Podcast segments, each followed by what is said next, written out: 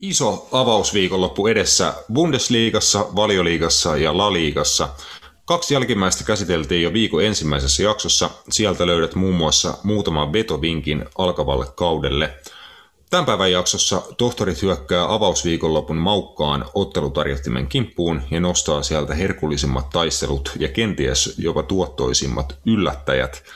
Jakson toinen puolisko omistetaan sitten saksalaiselle jalkapallolle ja Bundesliga-ennakolle – Tähän osuuteen saimme vieraaksi Iltasanomien ja urheilulehden Saksan kirjeenvaihtaja Johanna Nudlingin. Johannalla oli paljon mielenkiintoista kerrottavaa muun muassa jalkapalloarjesta Saksassa, eri suurusten seurojen eroavaisuuksista, toimittajan näkökulmasta ja hienoja tarinoita haastatteluista muun muassa Jürgen Kloppin ja Kevin De Bruynen kanssa. Tarinoiden jälkeen sitten Johannan kanssa ennakoitiin huomenna alkavaa Bundesliga-kautta. Kaikkea tätä ja hieman jotain muutakin luvassa tänään. Tervetuloa ja hopla!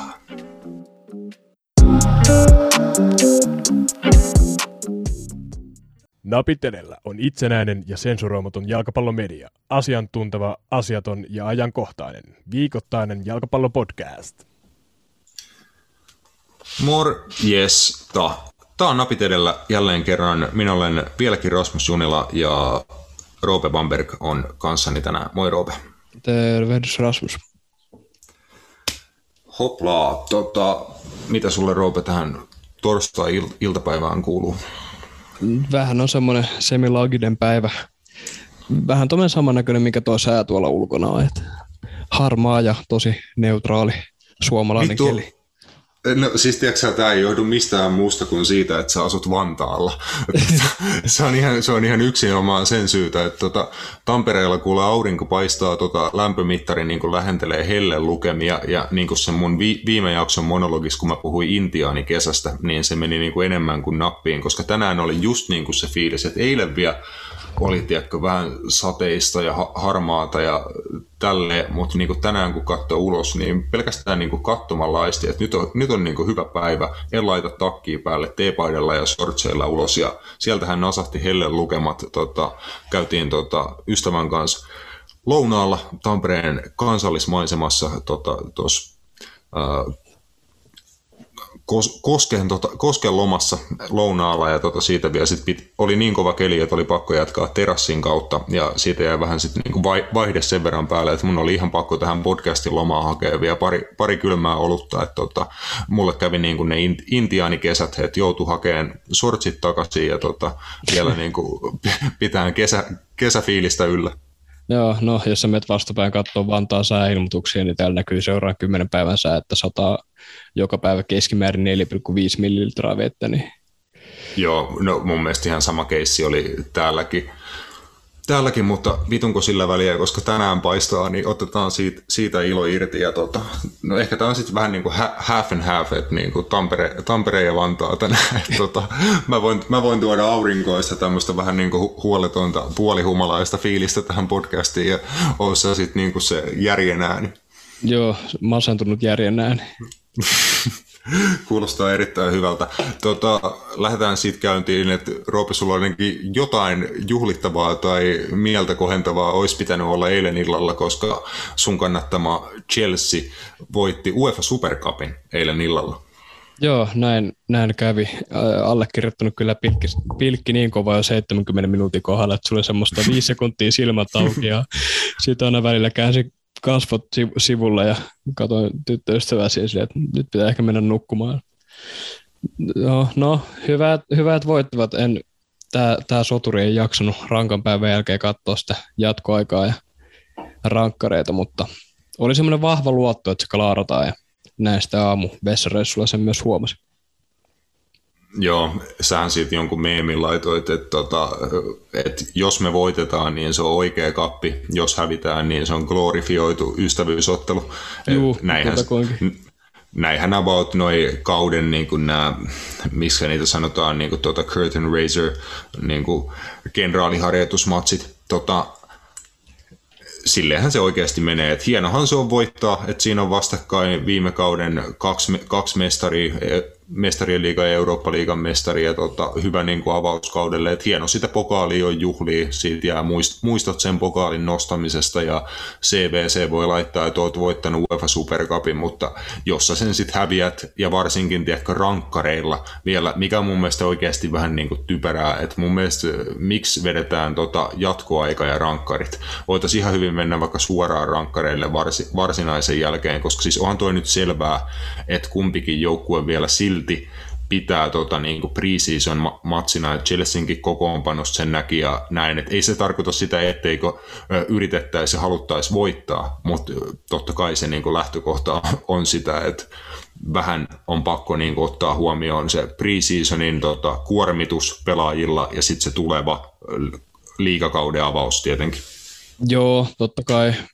On toi, on toi kuitenkin antaa semmoisen pienen, pelaajille varsinkin semmoisen pienen, että jos sä voitat ton, niin hei, hyvä kauden avaus ja saadaan semmoinen hyvä drive päälle, mutta oli tuossa semmoiset niinku selkeät pelimerkit, ettei niinku ollut ihan parhaat siellä niinku kentällä, mutta semmoinen suht tasapainoinen nippu molemmilla kavereita, että voidaan kilpailla siitä voitosta kuitenkin. Ja pelin henki oli aika selvä mun mielestä.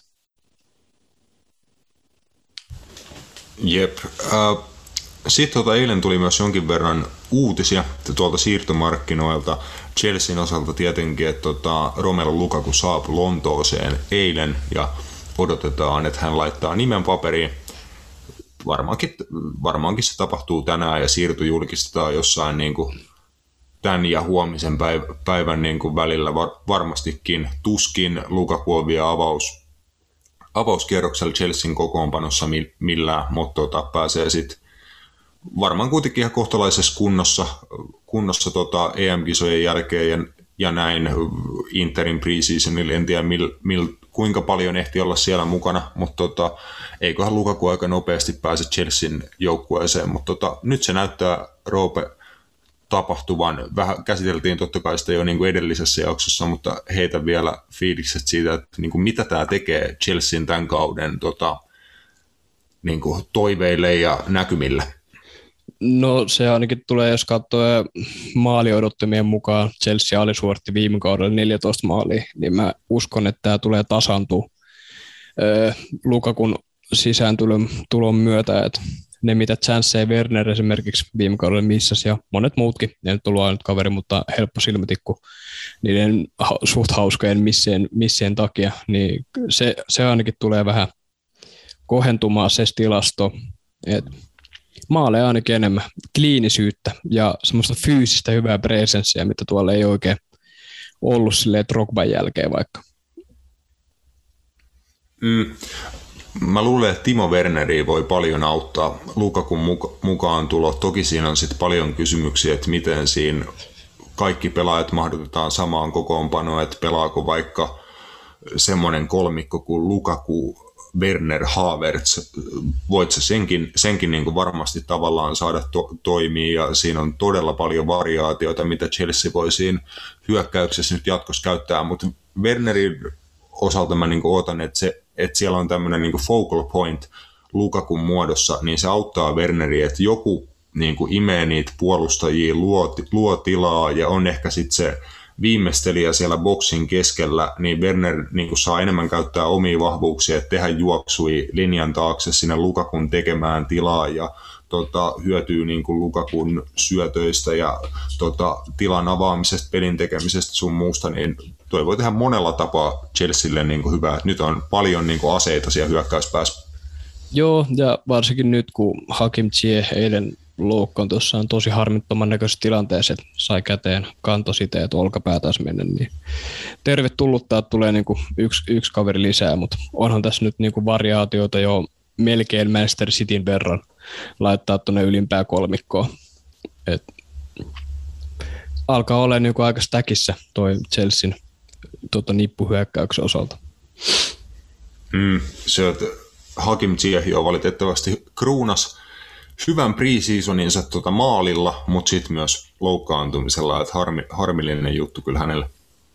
On, on ehdottomasti, mutta onneksi tulee sentään yksi, yksi kaveri lisää tonne, että ei joudu semmoiseen mm, mikä se nyt on, no loukkaantumiskierteeseen tai ei joudu heikentää ihan hirveästi tuota avauskokoonpanoa, että toi kuitenkin lähinnä vahvistaa vaan. Mutta harmillista, että hyvän precisionin pelannut siihen nyt loukkaantui. Itse mm. ainakin nautin jokaisesta hänen pelistään, minkä olen nyt täällä precisionin nähnyt, eli kaikki. Ky- kyllä. Toivottavasti ei liian pitkää huili Hakim Siehille, että nähdään hänet valioliikakentillä mahdollisimman pian.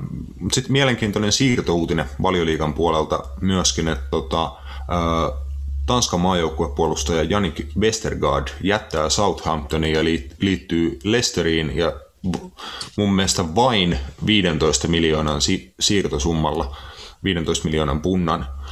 Niin tota, mun me, siis käy järkeen tietenkin siinä, että Westergaardilla vaan olisi käynnistynyt viimeinen vuosi sopimuksesta Southamptonin kanssa ja ilmeisesti jatkosopimusta hän ei ollut tekemässä, että vähän niin kuin haisto sen, että aika Southamptonissa alkaa olla ohi ja että hän voi saada tarjouksia paljon niin kuin suuremmistakin seuroista ja näin, niin tota, ihan ok diili siinä mielessä, että Southamptonkin sai sen, sai sen 15 miljoonaa hänestä. Leicester sai mun mielestä todella hyvän puolustajan ja Leicester tarvi myöskin niin kuin todella kovasti puolustajaa. Toi, toi oli mielenkiintoinen siirto. Joo, tosi. No itse asiassa tällä hetkellä mä, me tarvittiin tuossa puhua Leistöjen loukkaantumishuolista alakerrassa, niin mähän tuossa oottelinkin jotain hankintaa sinne ja näköjään semmoinen sitten tuli. Ja aika hyvä, niin kuin, hyvä hankinta siinä mielessä, että on jo rutinoitunut valioliika mies ja vakuutti euro tota, EM-kisoissa ja kaikin puolin taas tämmöistä Lestön omaista hienoa toimintaa siirtomarkkinoilla. Joo, Lesto ilmeisesti oli Vestergaardin niin kuin pidemmänkin aikaa jo seura, seurannut. Visi jossain vaiheessa vähän niin kuin kyse, kysellytkin hänen perään, ainakin The Athleticin tietojen mukaan asia näin, näin oli, mutta tota, nyt niin kuin tuli hyvä mahdollisuus ja he sen kyllä käytti niin kuin hyvä, hyväkseen, että vähän, vähän sinänsä ihme, että mun mielestä Janik Vestergaard jopa niin kuin sen, sen luokan keskuspuolustaja olisi voinut tämän kesän markkinoilla olla käyttöön niin kuin monella muullakin seuralla, seuralla varsinkin tuohon hintaan. Juu, erittäin, erittäin iso 6.6, tai mikä se on 6 foot 6 pituus, että mikä se kaksimetrinen jässikkä ja vasen jalka ja hyvä ilmassa ja hyvä jalalla. Eikä Kyllä. fyysyydessä oikein no sä voit miettiä, kuinka vahva kaveri yleensä kaksimetrinen ihminen on, niin siinä on mun mielestä, niin kuin, jos saat tuommoisen 15 miljoonaa, niin se on niin kuin ihan 6 kautta 5. Joo, halvoissa siirroista muuten puheen ollen, että täytyy heittää nopeasti. Varmaan me jossain jaksossa sunkaan puhuttiin vaikka Jerdan Shakirin mahdollisesta tota, siirrosta johon, Eikö siinä johonkin. vielä ollut tota, sen summankaan, että li, oltiin tarjottu 6 miljoonaa. Joo, joo, joo. Mä, olin just, mä olin just siitä mainitsemassa, että niin kun mun Liverpoolin niin kun pyynti olisi ollut 12,75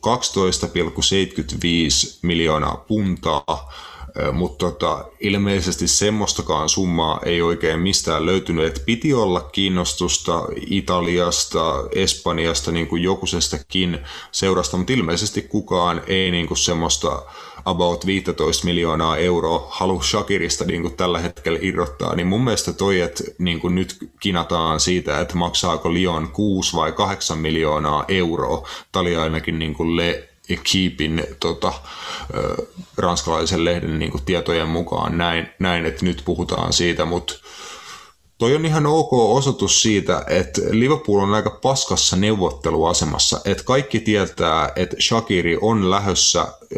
Shakiri niin kuin itse kertoi julkisesti, että hän oli seurajohdon kanssa käynyt keskustelun, että hän niin kuin pyysi, että myykää mut, jos tulee tar- tarjouksia ja nä- näin. Ja seurajohto ilmeisesti siihen suostui ja tälleen, niin se, se vähän niin kuin asettaa Liverpoolin semmoiseen tilanteeseen, että sit on melkein pakko oikeasti hyväksyä joku tuommoinen en mä nyt tiedä, onko se ihan haista vittutason summa Shakirista, mutta kyllä mun mielestä Jerdan Shakirista niin kun olisi jonkin verran enemmän pitänyt pystyä tekemään rahaa. Tuossa ehkä niin Liverpoolin kohdalla harvinaista, että he on huonossa neuvotteluasemassa ostajana tai myyjänä, että Liverpool on ollut tosi kova siinä viime vuosina, mutta tällä niin kuin Shakirin kohdalla voi olla, että joudutaan aika halvalla päästään pois. Mm, no, mulle semmoinen kymppimilli ylös on ehkä just sinne kympin kohdalla semmoinen suht, suht sopiva tuossa mielessä, kun tiedetään, että hän haluaa pois ikää 29 soppariin jäljellä, olisiko, olisiko se loppunut ensi kesänä?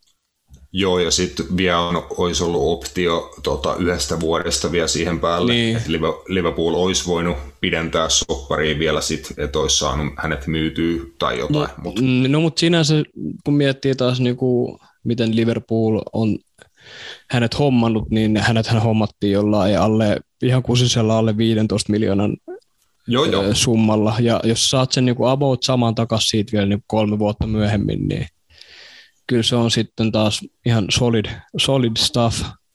Niin, niin, tai, niin tai siis sekin, että jos Liverpool nyt saisi niin kuin puolet siitä takaisin, mitä he hänestä maksoi, plus että he sai Shakirin tota, palveluita mitä kolmen kauden ajan, ja Shakiri oli siinä ajassa kuitenkin osa valioliiga ja mestarien liigan voittavaa jengiä, ei toki maailman isoimmalla kontribuutiolla, mutta kuitenkin jollain kontribuutiolla, että kyllä Shakiri niin kuin teki, teki jälkeen Liverpool-pelaajana, siis olisi voinut odottaa häneltä paljon niin kuin enemmänkin.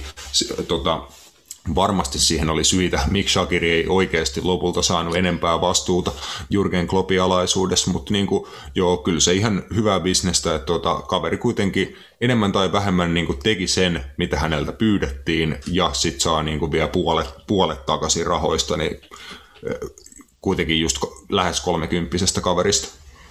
Joo, ja joutui tuommoiseen aika massiiviseen subirooliin, mutta oli silti kuitenkin jos katsoo, että kauan meni, että hän duunasi yhden maalin minuutista, niin 390, niin ei tuot mikään ihan susi paska niin kuin lukema ole, jos miettii, että sä oot niin tuommoinen no, vaihtopelaaja kutakuinkin. Juu, kyllä.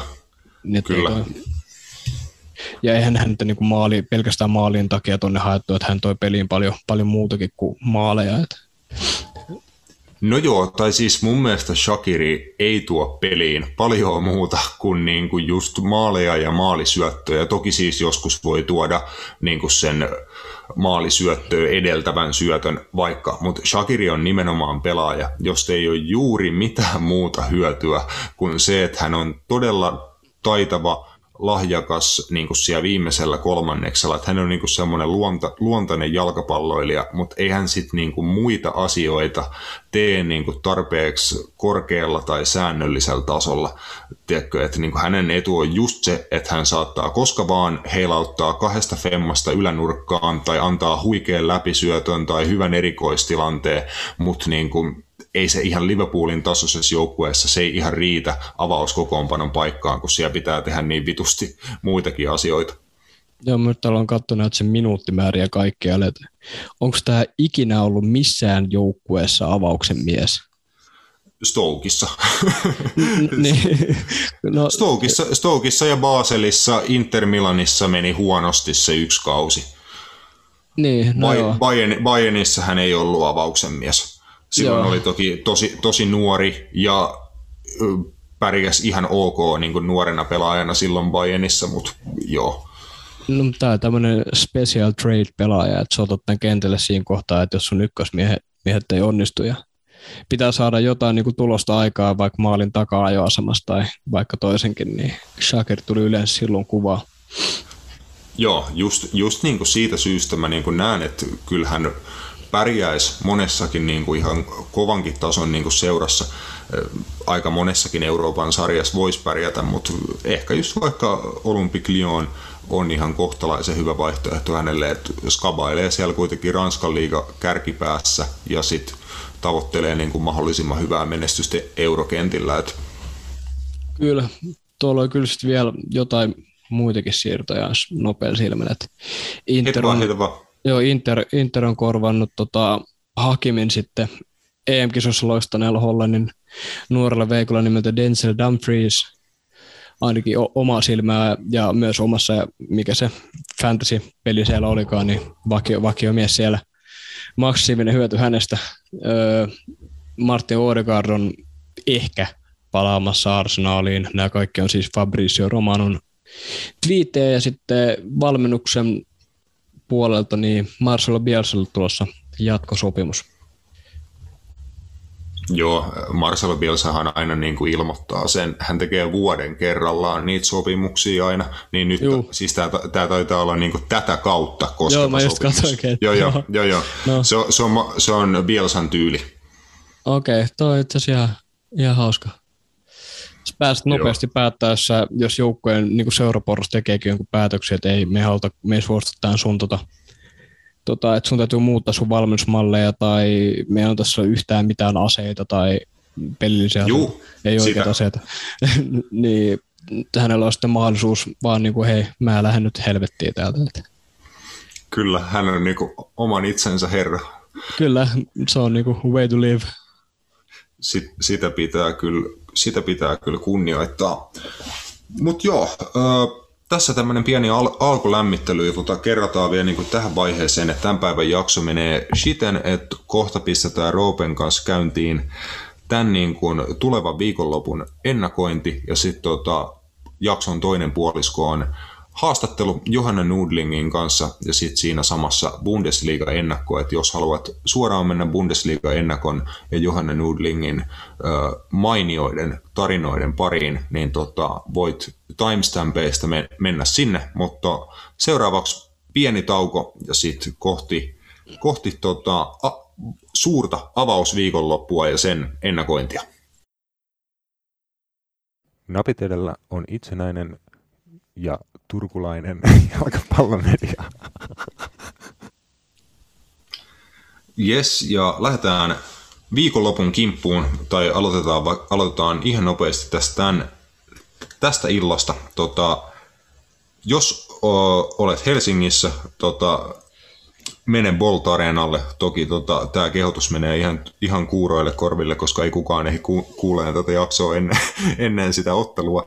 Mutta joka tapauksessa tänään HJK isännöi Nefci Bakua erittäin ratkaisevassa Eurooppa-liiga karsintaottelussa. Siinä, siitä jatkoa ja sitten tota, HJK Seuraavalla kierroksella kohtaisikin Fenerbahden turkkilaisjäten ja siinä olisi hupia kerrakseen. Sam- tällä hetkellä tota, Kuopion palloseura on pelannut ensimmäisen puoliajan tota, missä Astanassa. Kasakstanissa.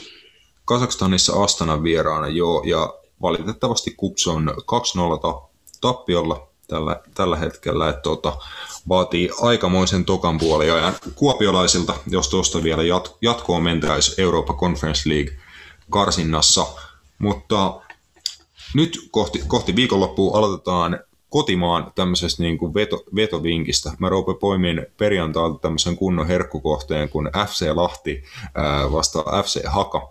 Ja siinä niin kuin merkillistä on se, että Lahti 12 tota, ottelun tappiottomassa putkessa Veikkausliigassa saa kahden kertoimen kotiottelussa hakaa vastaan, niin ottaisin kyllä niin kuin iso, isolla kädellä kiinni siihen, että lahte, lahtelaiset voittaa kotonaan. Joo, toi näyttää suhteelliselta ylikertoimelta. Toki tässä sit voi taas olla jotain, mitä me ehkä ei tiedetä, jos sieltä vaikka puuttuukin jotain heiboja. Mun mielestä live-tuloksille semmoista tota, pakettia on, että näyttää suomalaisia veikkausliikapeleihin, että ketä, ketä on loukkaantunut, niin kuin näissä isouspeleissä on näkyy, että ketkä pelaa ja ketkä ehkä ei pelaa ja näin poispäin.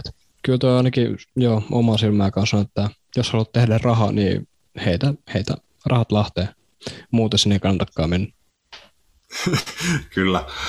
Sitten tuota lauantaina Veikkausliigassa muun muassa Ilveksen 90-vuotisjuhlaottelu Helsingin IFKta vastaan Ratinassa. Sinne tota, tamperelaiset vaan ihmeessä paikan päälle tota, tukee Ilvestä juhlaottelussa. Itse en pääse sinne, olen selostamassa kakkosta kaupissa sama, samanaikaisesti, mutta ää, muuten sitten muuten sit viikonloppuna HJK isännöi Haminaa, AC, Oulu Interia ja tota, Kups, Kups KTP vielä sitten sun, sunnuntaina, siinä veik, Veikkausliiga viikonloppu. Tota, aika lailla mitä, mitä silmällä pitää. Sitten Roope isoihin kekkereihin. Tuota, huomenna valioliiga alkaa avauskohtaamisella Brentford tuota, ensimmäisessä valioliiga-ottelussaan Ars- Arsenaalin isäntänä. Joo, tota, se on ehkä jopa pitää katsoa jopa Arsenalin pelejä. Tai itse asiassa tässä kohtaa mä sanoisin jopa tuon toisinpäin, pitää katsoa Brentfordin peli, koska Kyllä. itsellä on ainakin semmoinen suht nolla käsitys, että minkälaista jalkapalloa tulee pelaamaan, mutta suomalaisen edustusta mahdollista nähdä valioliigassa, joka on aina mun mielestä katsomisen arvoinen, arvoinen asia. Niin siinä, siinä mielessä, ja sitten jos sä pelaat FPL, niin se varmaan haluat nähdä, miten se Ivan Tony pelaa. Tässä on vielä itsellä tämmöinen vakava pohdiskelukysymys, että pitääkö, pitääkö häntä joukkuessa vai ei, koska niin monella on se, ja en itse uskalla, olen vähän skeptinen niin sanotusti. Itse päädyin tuossa FPLn niin fantasy draftissa ottaa Ivan Tonin joukkueeseen ainakin yhdessä draftikimpassa, että tota, hän niin potentiaalisesti on sit siinä mun joukkueessa jos hyvin menee, niin voi olla vaikka ko- koko kaudenkin. Joo. Se, no, kovia tuloksia se heitti tuolla sarjaprosta alempana, että jos pystyy vaan sen päälle rakentaa, niin se on niin ihan hyvä vaihtoehto. Onhan näitä nähty ennenkin niin kuin pukin muodossa ja Tammy Abraham tuli silloin kovalla sykkeellä Aston Villan kanssa mm. tota, paljon liikaa, mutta tuli sitten takaisin kotiin ja pystyi siellä jatkaa sitä samaa, samaa formia, ja onhan siinä semmoinen tietty hurmos, joka niin kuin kulminoutuu varsinkin al- alkukaudessa aika usein, tai joku outo, outo niin kuin tapa, joka toistuu suht, suhteellisen monta kertaa. Hmm. Vähän yllättävää oli, että meidän kahdeksan hengen tota, draftikimpassa kukaan ei valinnut Teemu Pukkia joukkueeseensa. Mitä? Teemu, Teemu Pukki jäi niin kuin vapaaksi agentiksi tota, siinä meidän draftissa. Että, tota, mulla on vielä tämän podcastin jälkeen sit toisen porukan kanssa drafti, niin katsotaan miten, miten siinä käy. Et ehkä pitää itse kiinnittää Teemu Pukki kolme hyökkääjän tota, joukkoa. Joo, no Brentfordilla on kyllä sit muuten ollut ihan suht, jos jotain voi aina näistä harkkapeleistä päätellä, niin yleensä jos olet voittanut monta ottelua, niin se on mennyt ehkä jollain tasolla para- hyvin. Et se on silloin onnistunut preseason näin niin kuin nopealla matikalla. Niin Manun kanssa pelasi tasapelin. Mä itse asiassa katoin jopa sitä peliä jostain kumman syystä illalla seuraavana aamuna töitä. En tiedä miksi tuhlasin aikaa siihen, mutta jalkapallo oli nähtä, mahdollisuus nähdä, niin oli, piti täyttää tiedätkö, semmoinen pieni tyhjiö. Niin ne siis mm. si, siinä pelissä tota, pelasi tasan, eikä ollut mikään ihan su, sysipaska Manu vastassa ja toisella. Kuitenkin ihan pelimiehiä. Ja sen lisäksi voittanut neljä, neljä harkkapeliä, ja sorry, viisi, ja pelannut yhden kerran sitten hävinnyt West Hamille tuossa. Mielenkiintoista nähdä. Just tota, muutama päivä sitten voitti muun muassa Valencia harkkapelissä. Joo, kyllä. Mä uskon kyllä, että Brentford on kova tässä alku, alkukaudesta. Se ei aina niin kuin riitä tuloksiin, että tota, niin kuin vaikka Norwichin se tota, edellinen vierailu valioliigassa näytti, että kyllä hekin oli todella lupaavan näköisiä siinä alkukaudesta, mutta se ei ihan tarpeeksi hyvin tuloksiin riittänyt ja sitten aika äkkiä tuli niin kuin selväksi, että ei se niin kuin ehkä tästä sitten parannekaan, mutta kyllä niin kuin otan, että Brentford on tämmöinen aika posi- positiivinen virkistävä il- ilmestys et siellä tehdään pa- paljon asioita niin kuin hyvin eri lailla, mitä monissa muissa seuroissa tehdään. Et siitä ollaan myös puhuttu tuolla siirtomarkkinajaksojen puolella muun muassa, että tota siellä tanskalaisomistuksessa ja tanskalaisjohdossa paljon niin kuin tilastoanalyysiin perustuvaa tuota toimintaa skouttaamisessa, pelaajahankinnoissa ja näin poispäin. Että tota, Brentfordi ilo niin kuin seurata ja jos heitetään pikku niin kuin vinkki siihen valioliigan niin kuin avausotteluun, niin olisiko se Roope silleen, että maalei nähdään, että tota, overia? Se, se voi olla semmoinen kaksiteräinen miekka, kun tiedetään kuitenkin Arsenalista. Mitä tässä ne jaksoakin puhuttu Arsenalista, että ne oli kuitenkin viime kaudella yksi parhaimpia, tota, puolustus, parhaimpia joukkueita puolustuspäässä. Se on pieni riski siinä mielessä, mutta sitten kun otetaan huomioon taas se, että minkälaisia yleensä kauden alut on, silloin on vähän tiedätkö, niin ekstra, ekstra energiaa ja mm. näytön haluja, ja, jotka voi sitten ilmentyä semmoisena ylisuorittamisina, jolloin tulee virheitä ja virheistä yleensä tulee maaleja, jos vaan Joo. tarpeeksi hyvä hyödyntää. Niin siinä Jep. mielessä voi olla tota, maalirikas peli. Joo, kyllä mun niinku haisu olisi, että niinku over kolme puolta. Et tota, vähintään, vähintään neljän maalin matsia, että se voi olla 2-2 tasan tai sitten vaikka 3-1 Arsenal tai jotain, jotain tällaista, että mahdollisuuksia, mahdollisuuksia kyllä, että molemmissa päissä soi, mutta mielenkiintoinen avaus. Juu.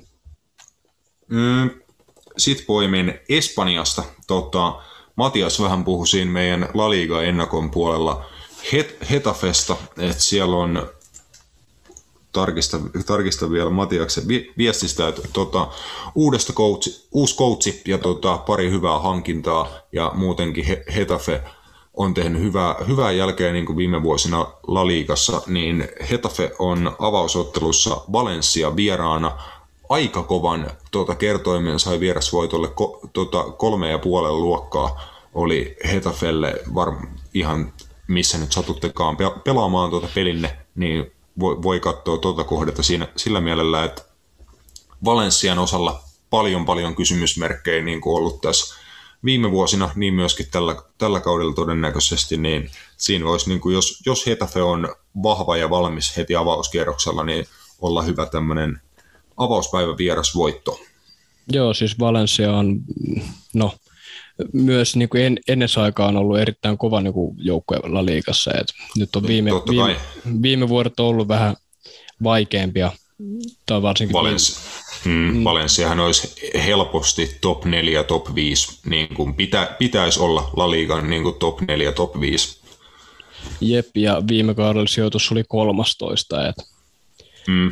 ei, ei, nyt, on, nyt on vähän su, suunta kadonnut. Kuka siellä nykyään on valmentajana? Oliko siellä, mikä se nimi oli, Pepe Pordelas taisi olla.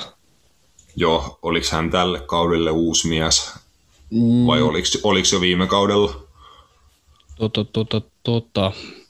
Se itse asiassa siirtyi just äh, Hetavesta tuonne Valenssiaan. Aivan, okei. Okay. No hei, sit siinä, siinä mielessä myöskin erittäin mielenkiintoinen kohtaaminen. Juu, on, on kyllä on to, tosiaan hänelle tämä on sitten, siis tälle Pepal, Pepalle, Jose Pordelas Jimenez koko nimi, mutta lempinimi näköjään Pepe, dikkaan, mm. niin kuudes täyskaus alkaa, itse sorry, seitsemäs täyskaus alkaa niin kuin La Liga valmentajana, että on siinä kuitenkin jo jonkun verran tullut tahkottua, että ei ole mikään ihan nuori koira kyseessä. Joo, hyvää duuni ilmeisesti Hetafessa, että saanut kuitenkin suht pienillä resursseilla painivan tämmöisen niin kuin, ei todellakaan minkään kauhean suuren seura. Heidän niin kuin, aseman vakiinnutettua La Ligan niin sarjataulukon sille paremmalla puolella ja Hetafe on mun mielestä pelannut vittu jotain, jotain europelejä. Mä en niin kuin, tämä mun muisti on aina niin, kuin niin, niin hirveä, että jos mun tulee joku idea mieleen, niin mä haluan sanoa se heti, mutta se voi olla, että se on ihan tähtä paskaa, paskaa mutta tota, mun mielestä Hetafe on jotain niin kuin europelejäkin pelannut tässä Mm, mulki on tämmöinen orastaja muistikuva. Se on kyllä jo aina hyvä, kun sä lähdet puhumaan jotain, sit sä jotenkin vaan toivot, että se asia, niin, mitä sä niin, puhumassa, älä, tulee sun älä. mieleen jossain kohtaa. Sitten kun niin, se ei siis, tuu ja sun pitää lähteä etsiä sitä täältä jostain internetistä, sit sä vaan jauhaa semmoista turhaa paskaa, niin kuin minä teen nyt, just ja selvittää, se on, se on. se, on just, se on just varsinkin tälleen tässä, tiedätkö, niin kuin paha, paha mutta mun mielestä tässä pitää myös mennä niin kuin intuitiolla, että sano vittu se, mitä sulla on mie- mielessä. Että mä niin kuin mieluummin ja löysin sanon, tiedon niin. Kerro. Joo, Eurooppa-liigaa pelasi kaudella 2019-2020 ja pääsi round Jep. of 16, tippui Interille. Näin. Just, just näin, eli oli se niinku suht hei tuoreessa muistissa, ei siitä kuin joku puolitoista vuotta aikaa tai jotain. Niin... Jep. Jep, hy, hyvä näin, mutta siis jo niin, tuohon äskeiseen vielä palatakseni, että mun se on joskus parempi, niin kuin, että sanota, tai niin kuin tässä podcastissa muutenkin, tai mun mielestä melkein kaikissa podcasteissa, tiedätkö, että mä mieluummin kuulen, että jengi sano, niin kuin sanoo, mitä ne ajattelee, kun että ne ajattelis, mitä ne sanoo. Tiedätkö, tiedätkö, Siitä niin tulee semmoinen on... vähän liian skriptattu fiilis. Mitä sä välillä näet oikeasti noissa tota, kaikissa studioissa? Missä niillä on valmiiksi kirjoitettu kaikki asiat siihen lapulle, että mitä sun pitää sanoa, niin kyllä sä oikeasti huomaat, että tuleeko toi niinku joo, joo. autenttisesti vai onko toi niinku harjoiteltu juttu, ja mun mielestä siinä menee vähän silloin maku.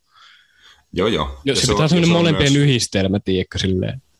Juu, ja siis se on, se on tosi vaikea niin kuin ympäristö silleen olla autenttinen, kun sulla on oikeasti TV-studiossa vaikka semmoinen 30 sekan viiva 90 sekan puheenvuoro, niin tiedätkö, se on tosi vaikeaa silleen siinä olla oma itsesi ja tiedätkö, sanoa jotain muuta kuin, niin kuin absolu- absoluuttisia niin kuin latteuksia. Öö, joo, allekirjoitan, mutta jo, saadaanko me sanoa vielä yksi tämmöinen out of box tuota siirtouutinen? Joo, joo. Petteri Forsellin paluu Turkuun. Aivan mahtavaa. Po- pohkeet Turussa. Kyllä. Kyllä, ja mä siis tulin tähän heräämiseen, kun mä selaan tästä Twitteriin samaan aikaan, niin Forsellhan on tota twiitannut, että missä on hyviä Berliinin munkkeja. Turkulainen asia. Mahtavaa, mahtavaa. Tota, ei vissiin niin kuin siirtoa tai niin kuin pelipaikkaa löytynyt Forselille Euroopan kentillä, mutta Veikkausliigasta sit uutta vauhtia ja veikkaisin, että on Interille aika kova vahvistus, että eiköhän sieltä vielä hyvällä kaudella niin sit pysty tienaamaan mahdollisesti vielä sopparin ulkomaille, että on Forsell kuitenkin kovan tason tekijä Veikkausliigassa. On, on, ehdottomasti, että sillä jalkaa löytyy ja kaikkea muutakin hyvää. Kyllä. Sitten mennään eteenpäin lauantai-päivää. Lauantai-päivä tuolla valioliigassa alkaa Manchester United ja Leeds kohtaamisella. Sehän on niin kuin lähestulkoon paikallispeli. Ennen, ennen aikaan tämmöinen niin kunnon hegemonia-matsi. Että tota, toivon ja odotan, että sinne on mahdollisimman paljon pääsee Leeds vieraskannattajia paikan päälle, niin siellä on kunnon, kunnon kestit heti siinä lauantai-aamupäivästä, että se ei haittaa Roope vittu mitään, että se on 12.30 paikallista aikaa, että tota, siellä on kuule Leeds Lads on herännyt tota kukonlaulun aikaa ju, juomaan, pi, juomaan pinttejä ja ottanut junan Manchesteriin, että tota, ne on valmiina. Ah, siis mä oon, mä oon jonkun aikaa alitajuisesti oottanut tätä. Tää oli jo niinku, Jep. Vi, viime tota, kaudella sitä kaudella. ei nähty. Se oli, mm. se oli perseestä, että me ei nähty Leeds-kannattajia viime jep, kaudella. Nyt, nyt, nyt, se on, nyt, nyt se, on, jep, se on yhden kauden verran hautunut tuolla kattila alla täällä mielen jalostamossa, että hei nyt me ei koska, nähdä nää. Toinen ehkä ne, täytyy katsoa toi kanssa. They will fucking rock your world. Niinku. ah, Tämähän itse asiassa menee just yksi yhteen, tuota paremmalla puoliskolla on töitä tuohon aikaan, niin mähän voin katsoa kaikkea tämmöistä muitakin otteluita kuin Chelsean otteluita silleen, ilman, että uhraa, uhraan parisuhdetta. Niin. Aamupäivän lead-skänni. Kyllä, pitäisikö itse asiassa jopa kompata. Onko tämä 14. päivä sunnuntai, ei kun lauantai, ei sitten ole mikään ongelma. Mä en voi, kun pitää mennä vielä illasta töihin, mutta Aa, tota, harmillista. Kyllä, mutta mähän käytän tätä tekosyynä, että jos tulee jalkapalloa illalla kymmeneltä, niin mulla on tämä sopimusmalli silleen, että mun tarjoaa, tota, mä saan päättää, milloin mä menen töihin. Se on sinänsä ihan hyvä. Niin jos tulee ilta kymmeneltä jalkapalloa, varsinkin Chelsea ottelu arkipäivänä, niin mähän en tuu seuraavana aamuna kuudelta firmalle. Mä en tuu ollenkaan töihin. Mä epäilen, että mun työnantaja kuuntelee tätä podcastia, joten mä oon turvassa sen suhteen.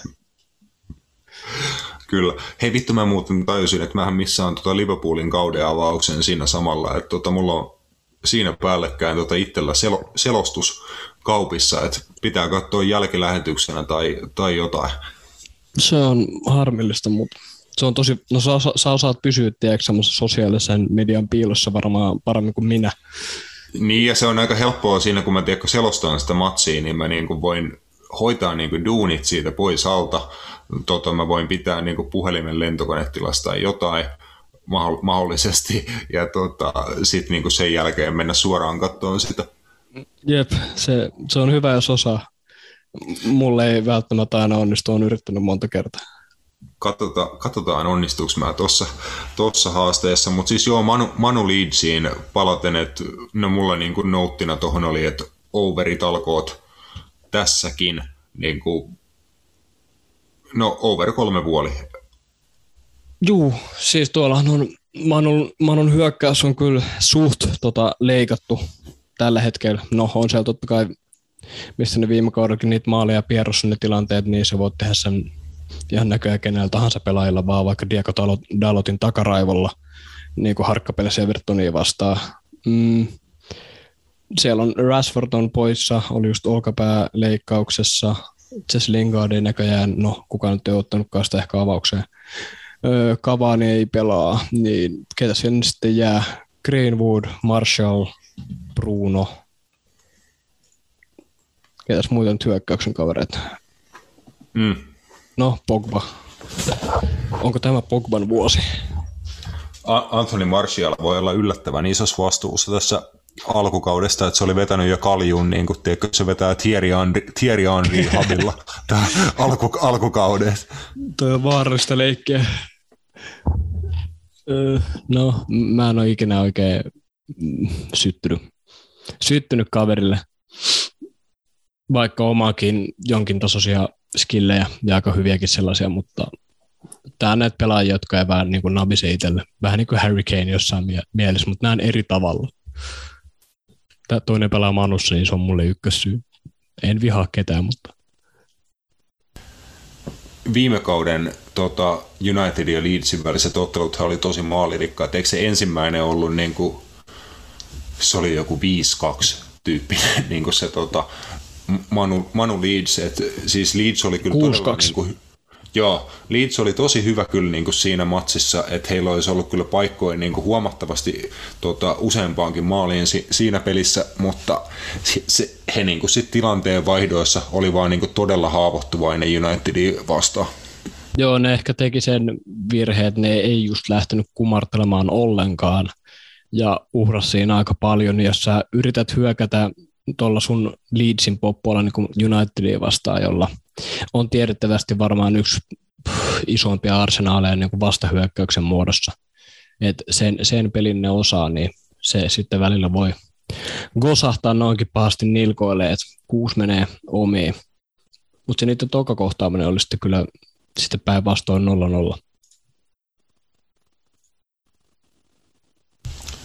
Joo, mä sitä just yritin itse katsoa, että löytäisinkö sen toka, tokan kohtaamisen tuloksen, että tota, siinä niin kun pistin ainakin itse merkille, että Bielsa oli kyllä tehnyt kotiläksyt, niin kuin hänellä on tapana, että hän niin kuin todella tota, kattavasti ja analyyttisesti niin kuin tutkii vastustajansa, niin hänellä oli niin kuin siinä, siinä kyllä tota, niin kuin sul, sulkenut ne heikkoudet omalta joukkueeltaan pois, mitä United pystyi hyödyntämään siinä ekassa kohtaamisessa, mutta sitten taas ei pystynyt itsekään maaliin tekemään, että hauska kontrasti niin kuin kahden, kahden ottelun välillä. Juu, ja sitten kun katsoo näidenkin tota, kahden eri pelin niin kokoonpanoja, kuinka hän oli mukautunut sen, siinä mielessä, niin hän oli vaihtanut koko tuota keskikentän Calvin Phillipsia lukuun ottamatta tuohon toka, tokaan peliin ja sitten siinä olikin vähän enemmän tasapainoa ja oli vähän enemmän pragmaattista Bielsan tota, peluutusta, niin silloin saatiin jopa niinku tulos isosta joukkueesta, että piste kotiin. Jep, siitä, siitä kyllä niin kuin erittäin, erittäin jännittävä matsi heti siihen lauantai aamu, aamupäivän kärkeen valioliikassa toki niin kuin muutenkin tota, sen päivän mittaan hyvin matseja. Chelsean avaus tota, Crystal Palacea vastaan. Siellä nähdään muun muassa Patrick Vieran Crystal Palace ensimmäistä kertaa tota, tosi, pele, tosi peleissä. Chelsealle myöskin tietenkin nyt tuli pelattua tämä UEFA Super Cup, jo, jonkin verran nähdään varmasti niin kokoonpanos muutoksia, muutoksia siihen liikakauden avaukseen ja, ja näin, että siinä niin kuin pari matsia. Sitten totta kai Liverpool jo vierailee Norwich, Norwichissa tota, 19.30 siinä, siinä matsissa, mitä minä en vittu näe ää, livenä, niin tota, siellä, niin siinä, siinä lauantai-kattaus aika mukavasti. Otin sitten niin kuin tämmöisen poiminnan taas sitten vähän niin kuin toisaalta tota, lauantai-illalle, että Ranskan League Anista ää, tota, hallitseva mestari Lille tota, kohtaa Nits, Nitsan, ja siellä on tosiaan mestarijoukkue vastaan mestarivalmentaja, eli Lillen viime kauden mestaruuden tuonut valmentaja Christophe Gautier siirtynyt Nitsan, Nitsan peräsimeen, ja siinä on niin kuin, aika mielenkiintoinen tota, matsi tähän usein toinen kierros Ranskan pääsarjassa. Joo, mä tykkään tästä, kuinka me ollaan pikkuhiljaa viime kauden lopusta eteenpäin hivuttauduttu kohti Ranskan liigaa koko ajan. Nyt se alkaa olla tämmöinen joka, joka jaksoinen teema, että sielläkin, no tiedettävistä syistä siellä alkaa nyt olemaan vähän enemmän mielenkiintoa ja silti samaan aikaan vähemmän mielenkiintoa, jos miettii, että mm. kuka, sen, kuka sen paskan tulee niin kuin kotiin, kotiin viemään. Et siinä mielessä joo, mutta siinä on kyllä mielenkiintoinen mielenkiintoinen kamppailu. Joo, ja vielä niin kuin Ranskan liigan mielenkiintoisessa kamppailussa pitää mainita, että onko siihen nyt tota, vähän reilu viikko aikaa, kun on niin kuin todellinen kohtaaminen, että jos nähdään Lionel Messi ekaa kertaa PSG-paidassa mahdollisesti PSG-hyökkäyksen niin kuin orastavasti oikealla laidalla, niin tiedätkö mitä siinä tapauksessa tapahtuu? Mm, no, kerro toki hän kohtaa Jere Urosen tota, Aa, Stade, niin, Bre- Stade Brestoisin vasemmalla laidalla, eli Uronen vs Messi tota, reilun viikon päästä. Et siinä on kyllä niin kuin, siihen mun mielestä niin kuin suomalaisten jalkapallofanien kannattaa virittäytyä. Juu, pääsee sähköttää sitten koko sydämensä edestä siinä. Kyllä. Siis on se nyt oltava niin kuin aika upea kokemus. Mieti, mieti tota, turkulaiselle Jere Uroselle. on, on, se kyllä sale, jossa pääst pelaamaan niin kuin kautta aikaa ehkä maailman parasta jalkapalloilijaa vastaan, niin kyllä se, se voi mun mielestä merkata sitten CVC, jos sä myöhemmin töitä kanssa. Olen pelannut Leo Messiä vastaan. Ja jos, jos, jos, tu, tu, jos työnantaja ei tiedä, kuka on Leo Messi, niin lähde pois sieltä työhaastattelusta siinä vaiheessa. Kyllä. Tota, jep, sitten sunnuntaina vi, viikonlopun kruunaa valioliigan puolella tota, Tottenham Hotspur vastaan Manchester City. Siinä on niin kuin aika, aikamoinen matsi tähän avausviikonlopulle. Tietenkin sen keskiössä on Harry Kane. Tota, vähemmän selvää, että nähdäänkö Harry Kane niin kuin jalkapallokentällä tuossa ottelussa. Että hän on Tottenhamin pelaaja tietenkin niin kuin vielä tässä vaiheessa – mun mielestä olisi tosi outo nähdä, että hän pelaa City vastaan, niin kuin, onko hän edes kunnolla reenannut vielä tota, Nuno Espiritu Santon kuulemma, ala- alaisuudessa. Kuulemma huomenna on hänen eka treeninsä. Joo, no eli kertoo tot, totta kai niin kuin siitä, että ei varmasti Kane pelaa tai OS kokoonpanossa tuossa ottelussa, niin voidaan niin kuin sulkea ne niin kuin puheenaiheet pois, pois siitä, mutta totta kai Kanein ympärillä se siirto mylläkkää, että tota, saako hän sen siirtonsa Manchester Cityin ja koska se sitten mahdollisesti tapahtuu. Siitä on tosiaan, Tottenham on todella hiljainen siitä Pep Guardiola johdolla Citystä on niin kuin kantautunut semmoisia ääniä, että he kyllä on valmiita niin kuin maksaa mitä pitää, jotta Juu, he Keinin saa. Tässä just Twitteri aukeaa Fabrizio Romano 15 minuuttia sitten päivittänyt, että City on edelleen valmis maksamaan 150 mipaa, jos Spurs on vaan niin sitten valmis muuttamaan mieltänsä. että mun mielestä siinä on edelleen semmoinen asia, mitä kannattaisi miettiä, mutta toisaalta jos sä nyt jätät sen näin myöhäiseen ton niin kuin Harry Kanein myö, myynnin, niin et se kerke hommaa enää niin kuin ketään oikeata korvaajaa niin kuin siihen. Ei, ja aika vaikea ei. Mä siis luulen, että ne hommaa niitä koko ajan. Siis mm, oikeasti, just sen takia tämä niin pitkittyykin. Jep, jep, siis se on just se juttu, että Tottenham yrittää saada jonkun niin sisään, sisään tosiaan ennen sitä, koska he siksi just he on tosi hiljaa. Siksi he on tosi hiljaa. Niin kuin viimeisin virallinen tota, äännähdys Tottenhamista on se, että, Harry, että he ei me myy Harry Kanea ja he hylkäs Sitin ensimmäisen tarjouksen. Että Tottenham ei ole niin kuin oikeasti juuri mitään sanonut. sanonut että tota, se on selvää, että he niin kuin tarvii tosi laadukkaan pelaajan sinne hyökkäyspäähän, kun he päästää, jos kun he päästää Keinin menee, mutta se voi hyvin olla, että on niin kuin deadline day hommia. Daniel tota, Levi on ollut täällä ennenkin. Juu, siinä on kyllä perun kova bisnesmies.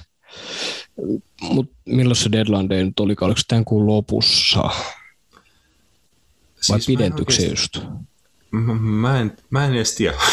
mä en oikeasti tiedä, että koska on, koska on deadline day. Valioliikassa, niin, valioliikassa ollut onko niin vielä se juttu voimassa, että et niin kun, sit kun kaudet alkaa, niin ei saa tehdä enää jotain siirtoja. Eli onko se niin kuin tänään? Mä tiedän. Mm, se voi, ei kai se nyt vielä mekin. Herra Jumala, kyllä nyt vähän pidempään on auki. Tämä on taas tämä, mistä me aikaisemmin jo puhuttiin, että aletaan sanomaan jotain ennen kuin tiedetään Just faktoja. Mutta... Öö, tämän, kuu, tämän kuun vikapäivä. Joo, joo. Pitää vaan katsoa puhua tarpeeksi kauan uskottavasti ennen kuin Just näin, siis se on, se, on, se on just sitä, että pitää antaa itselleen aikaa tehdä se nopea Google-haku. Jep.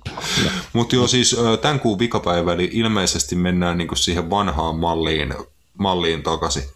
En nyt vittu jaksa sitä sen enempää vatvoa niinku tässä kohtaa, mutta tota, Tottenham Manchester City, Manchester City niin kuin selkeänä suosikkina vieraskentälläkin tuossa matsissa.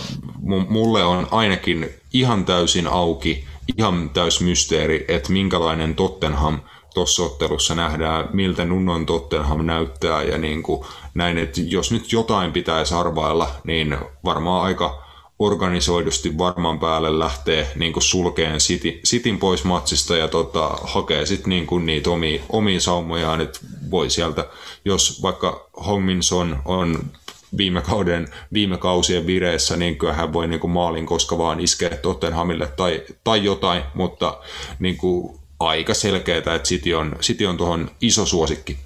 On, on ehdottomasti vaikka ilman Kevin De Bruyne ja joutuu lähteä, mutta kuten ollaan monta monta kertaa todettu aikaisemmin, että se ei välttämättä edes vaadi aina häntä, häntä joukkueeseen, että sieltä löytyy niin iso tota, cover, listaus ukkoja, jotka pystyy tekemään sen merkittävän eron. Ja jos Tottenham on ilman Harry Kanea, niin se voi jäädä aika laihaksi.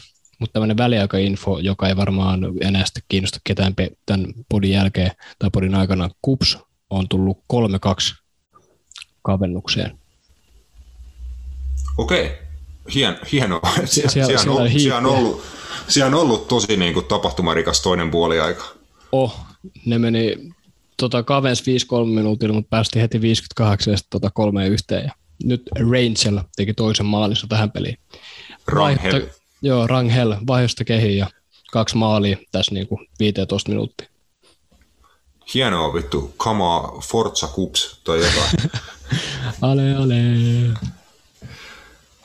Kyllä. Äh, mitä sä Roope sanot, että siinä Tottenham Cityssä käy, että pystyykö City niin kuin näyttämään sen tota, laatunsa heti tuossa avausmatsissa vai yskiikö niin kuin vielä vähän kone, ettei täysin lähde käyntiin, että olisiko niin kuin vaikka avaustasuri kauhean kaukana niin kuin ma- mahdollisuuksista vai onko, näetkö, että se on selkeä Cityn voitto? Mä sanon, että tämä menee aika niin kuin pra- pra- pragmaattiseksi molempien, molempien osalta, mutta semmoinen City 0-1 vierasvoitto on se, joka mulle kolkuttelee kelloja. Mä sanoin, että 1-1 tai 1-2. Niin kuin mennään, mennään about noissa, noissa lukemissa tuohon matsiin. Joo, joo. Joo, öö, La Ligaan palataan, palataan sitten taas. Tota, me otettiin Matiaksen kanssa meillä tämän kauden kummijoukkueeksi Celta Vigo, ja Celta isännöi avauskierroksella Atletico Madridia. Meikäläisen mestarisuosikkia Matias laittoi Atletiin kolmanneksi viime, viime jakson La Liga ennakossa. Tota, Atletilla oli, eikö se ollut Roope, ihan ok vieras, vieraskerroin kuitenkin tuossa avauskierroksella? Se oli luokkaa melkein kaksi, että 1,96. Mm. Se on niin kuin mun mielestä suhteellisen pelaamisen arvoinen siinä mielessä, mutta jos sieltä viikon kerran valittu kummijoukkueeksi, niin mun mielestä me emme voida enää niin kuin laittaa niin. heitä vasta, Sit, vastaan yhtään kyllä. mitään. Sitten toi on ehkä, niin kuin, olisiko meidän vihje sitten niin kuin tasuri tuohon toho, niin kuin matsiin. Kyllä, ehdottomasti. Et ei nyt ainakaan niitä vastaan löydä. Kyllä, eli tasurilla, tasurilla siitä liikkeelle Selta Vigo ja Tikon puolesta. La Liga-kausi. Me aletaan Roope olla tämän meidän osuuden osalta niin kuin tässä. Seuraavaksi on luvassa sitten Bundesliga-ennakointia. Toki sä voit heittää tähän vielä niin kuin lennosta, että jos sulla on jotain hotteja Bundesliga-teikkejä, niin tota, sit ku, kuulijat kuulee tuossa seuraavassa Johanna Nudlingin ja me, meikäläisen toimesta sit tota, äh, niin kuin, että oliko ne niin kuin sinne päinkään? Mulla, mulla ei oikein, oikein löydy mitään tällä hetkellä. Vähän on tämmöinen tankki tyhjä fiilis. Kolme podia hei viikon sisään. Se on, se on suoritus. Se on, su, se on suoritus, mutta se on semmoista hom, hommia pitää painaa ja kivahan näitä on, näitä on ollut tehdä. Vielä olisi sitten niinku ennakkotrilogian kolmas osa toki niin kuin ens, ensi viikon ensimmäisessä jaksossa, että puhutaan silloin Serie Asta. Katsotaan, että Pitäisikö meidän siihen, tota, siihen sitten löytää kans joku asiantuntija, Gert Mitä? Mm, mm, mulla oli, oli kyllä mielessä vähän niin kuin sama homma. Tai, oli, no joo, mä, oli... mä pizzaan sulle itse asiassa ton, ja, tämän jakson jälkeen, että mulla on toinenkin Juu. siihen vielä. Keskus, keskustellaan toki asiasta, että se voisi, se voisi olla tosi hyvä kyllä niin seriaa-jaksoon saada myös vieras mukaan ja, täl, ja näin, mutta katsotaan sitä, se on en, ensi viikon heiniä. Kiitoksia Roope ja seura- seuraavana luvassa Johanna Nudlingin haastattelu ja Bundesliga ennakko.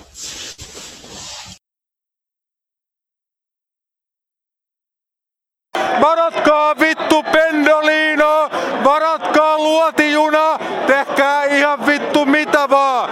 Suomi menee kisoihin! Tervetuloa mukaan podcastiin Johanna Nudlin. Kiitos paljon, että pääsit mukaan kiireisellä viikolla. Käsittääkseni olet just Suomessa käymässä, mutta tietty Bundesliigan avausviikonlopuksi pitää päästä takaisin Saksaan. Mitä sulle kuuluu? Moi. Joo, ihan, ihan hyvää kuuluu. Tässä ollaan oltu Suomen lomalla kuukauden verran ja nyt sitten takaisinpäin kotiin ja, ja katsomaan, miten Bundesliga alkaa ja lasten pitää päästä kouluun ja kaikkea sellaista, niin arki taas tästä pyörähtää sitten käyntiin. Joo, onko teillä muuten jalkapallopainotteinen arki, että sulla tieten, tietenkin työssä, mutta tota, Saksassa varmaan jalkapallo näkyy arjessakin muutenkin paljon. Joo, kyllä näkyy ja kyllä mulla on kaksi lasta ja molemmat pelaa kanssa futista ja mä myös coachaan tota paria joukkuetta, nuorimmaisen ja sitten semmoista tyttöjoukkuetta, joka on niin tämmöinen osavaltiojoukkue, niin Joo. siinäkin mielessä tietysti jalkapallo on aika paljon läsnä arjessa ja, ja tota, että kyllä aika sen tahdissa mennään. Miten se osavaltiojoukkue toimii, niin kuin alkoi heti, heti kiinnostaa, että Saksassahan niin kuin tiettyjä alueita on jaotettu hallinnollisesti niin kuin osavaltioihin, niin siinä niin kuin tietyn, tietyn alueen pelaajat sitten kootaan yhteen joukkueeseen, mikä alue ja miten se toimii?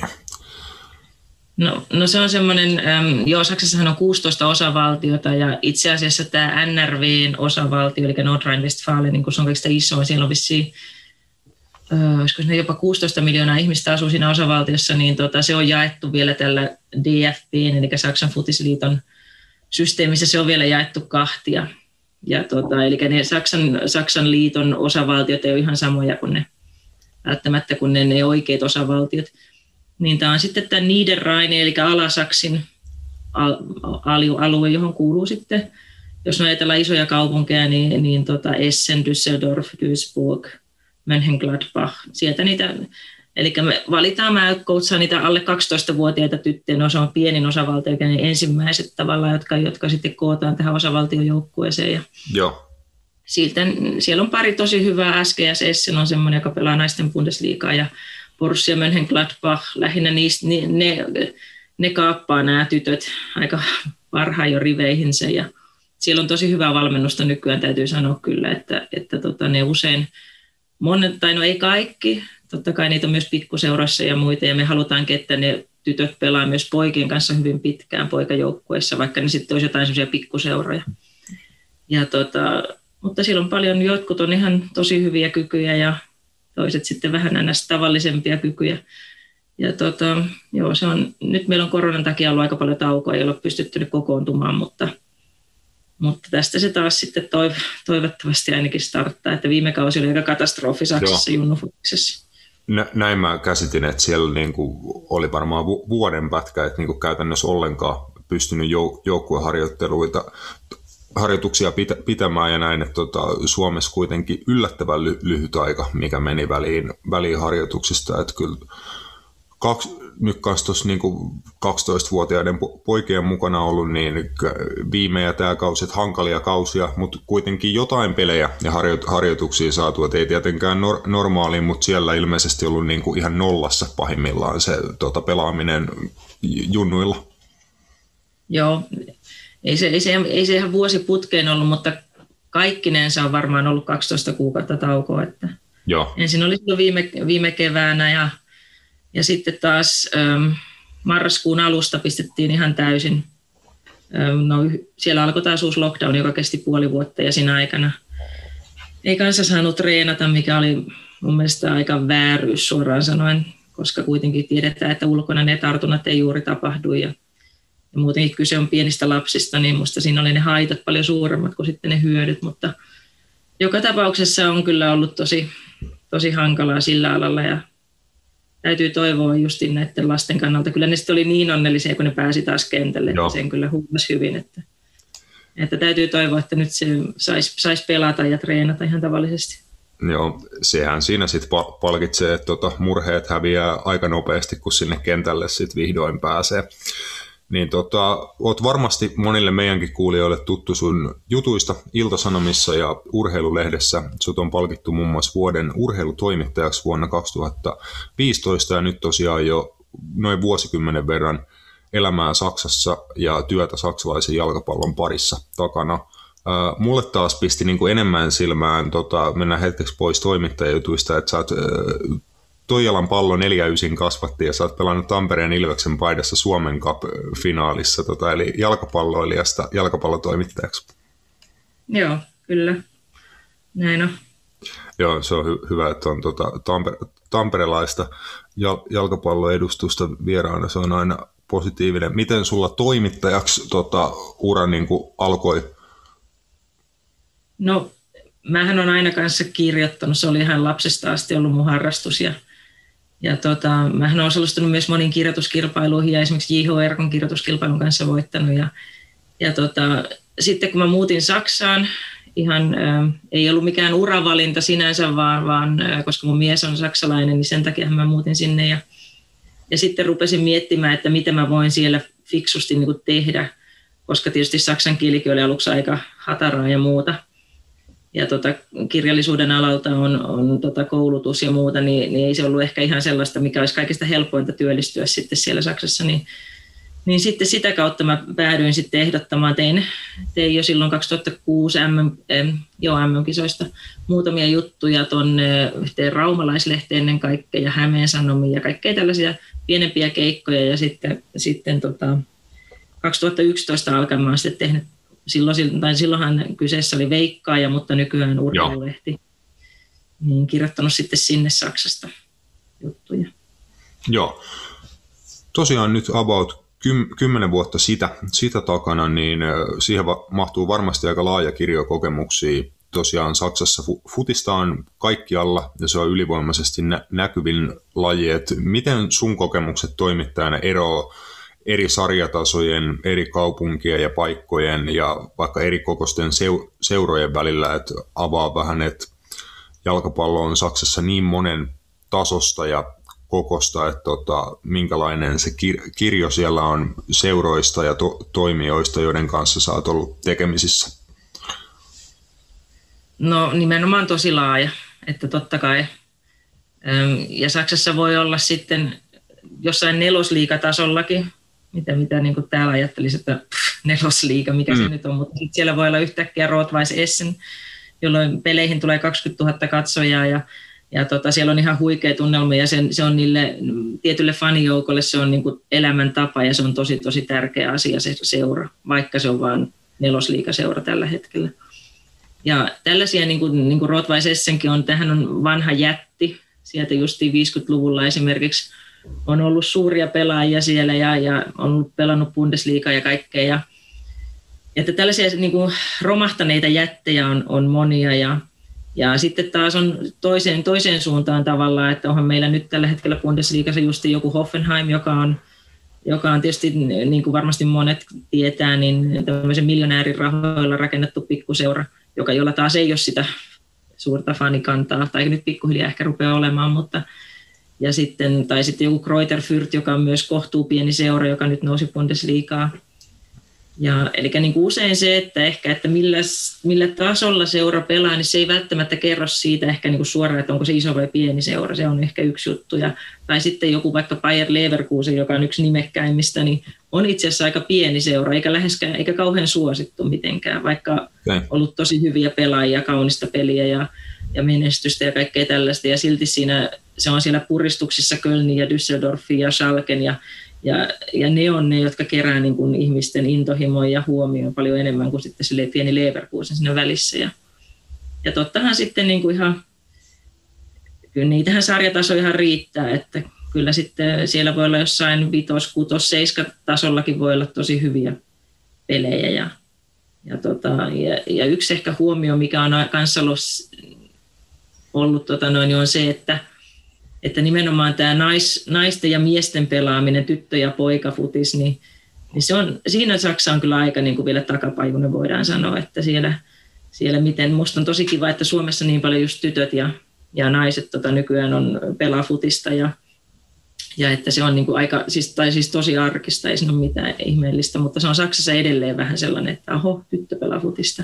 Okay. Ja niitä on siis selvästi vähemmän suhteessa poikiin, että se on sillä tavalla paljon konservatiivisempi lajikulttuuri myöskin siellä vielä.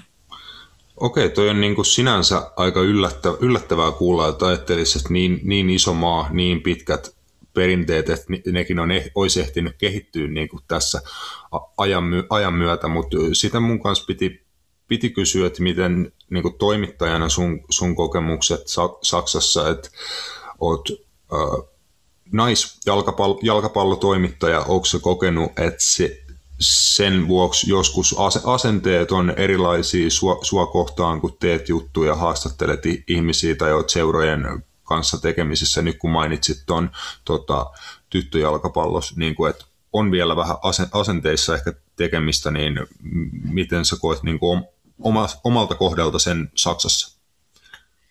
No joo, kyllä mä luulen, että kyllä sillä on vähän vaikutusta. Että, että kyllä sitä on välillä ehkä huomannut sillä että miten sen sanoisi, että mulle ehkä vähän tavallaan, muuhun suhtaudutaan ehkä vähän naivisti joskus. Mä oon huomannut jotain tietyiltä, en ehkä välttämättä vitti nimiä sanoa, mutta saattaa olla joku tosi merkittäväkin hahmo saksalaisfutiksessa, joka puhuu mulle semmoisia aika ehkä vähän aika naivisti kertoo juttuja, joita se sitten vähän myöhemmin, sitten kun mä lähetän sitaatit tarkistettavaksi ja teenkin aika kriittisen jutun hänen seurastaan, niin sitten se vähän katuukin niitä ja ja sellaista. Ja voihan olla, että se, tai siis kyllä mä uskon, että tavallaan siitä voi olla etuakin, koska mä oon kuitenkin ehkä joskus vähän erottunut niissä haastattelupyyntöissä. Aha, tässä on Suomesta ensinnäkin sekin on tietysti sellainen, että oho, mikäs, että joku suomalainen kyselee täällä mm. jotakin.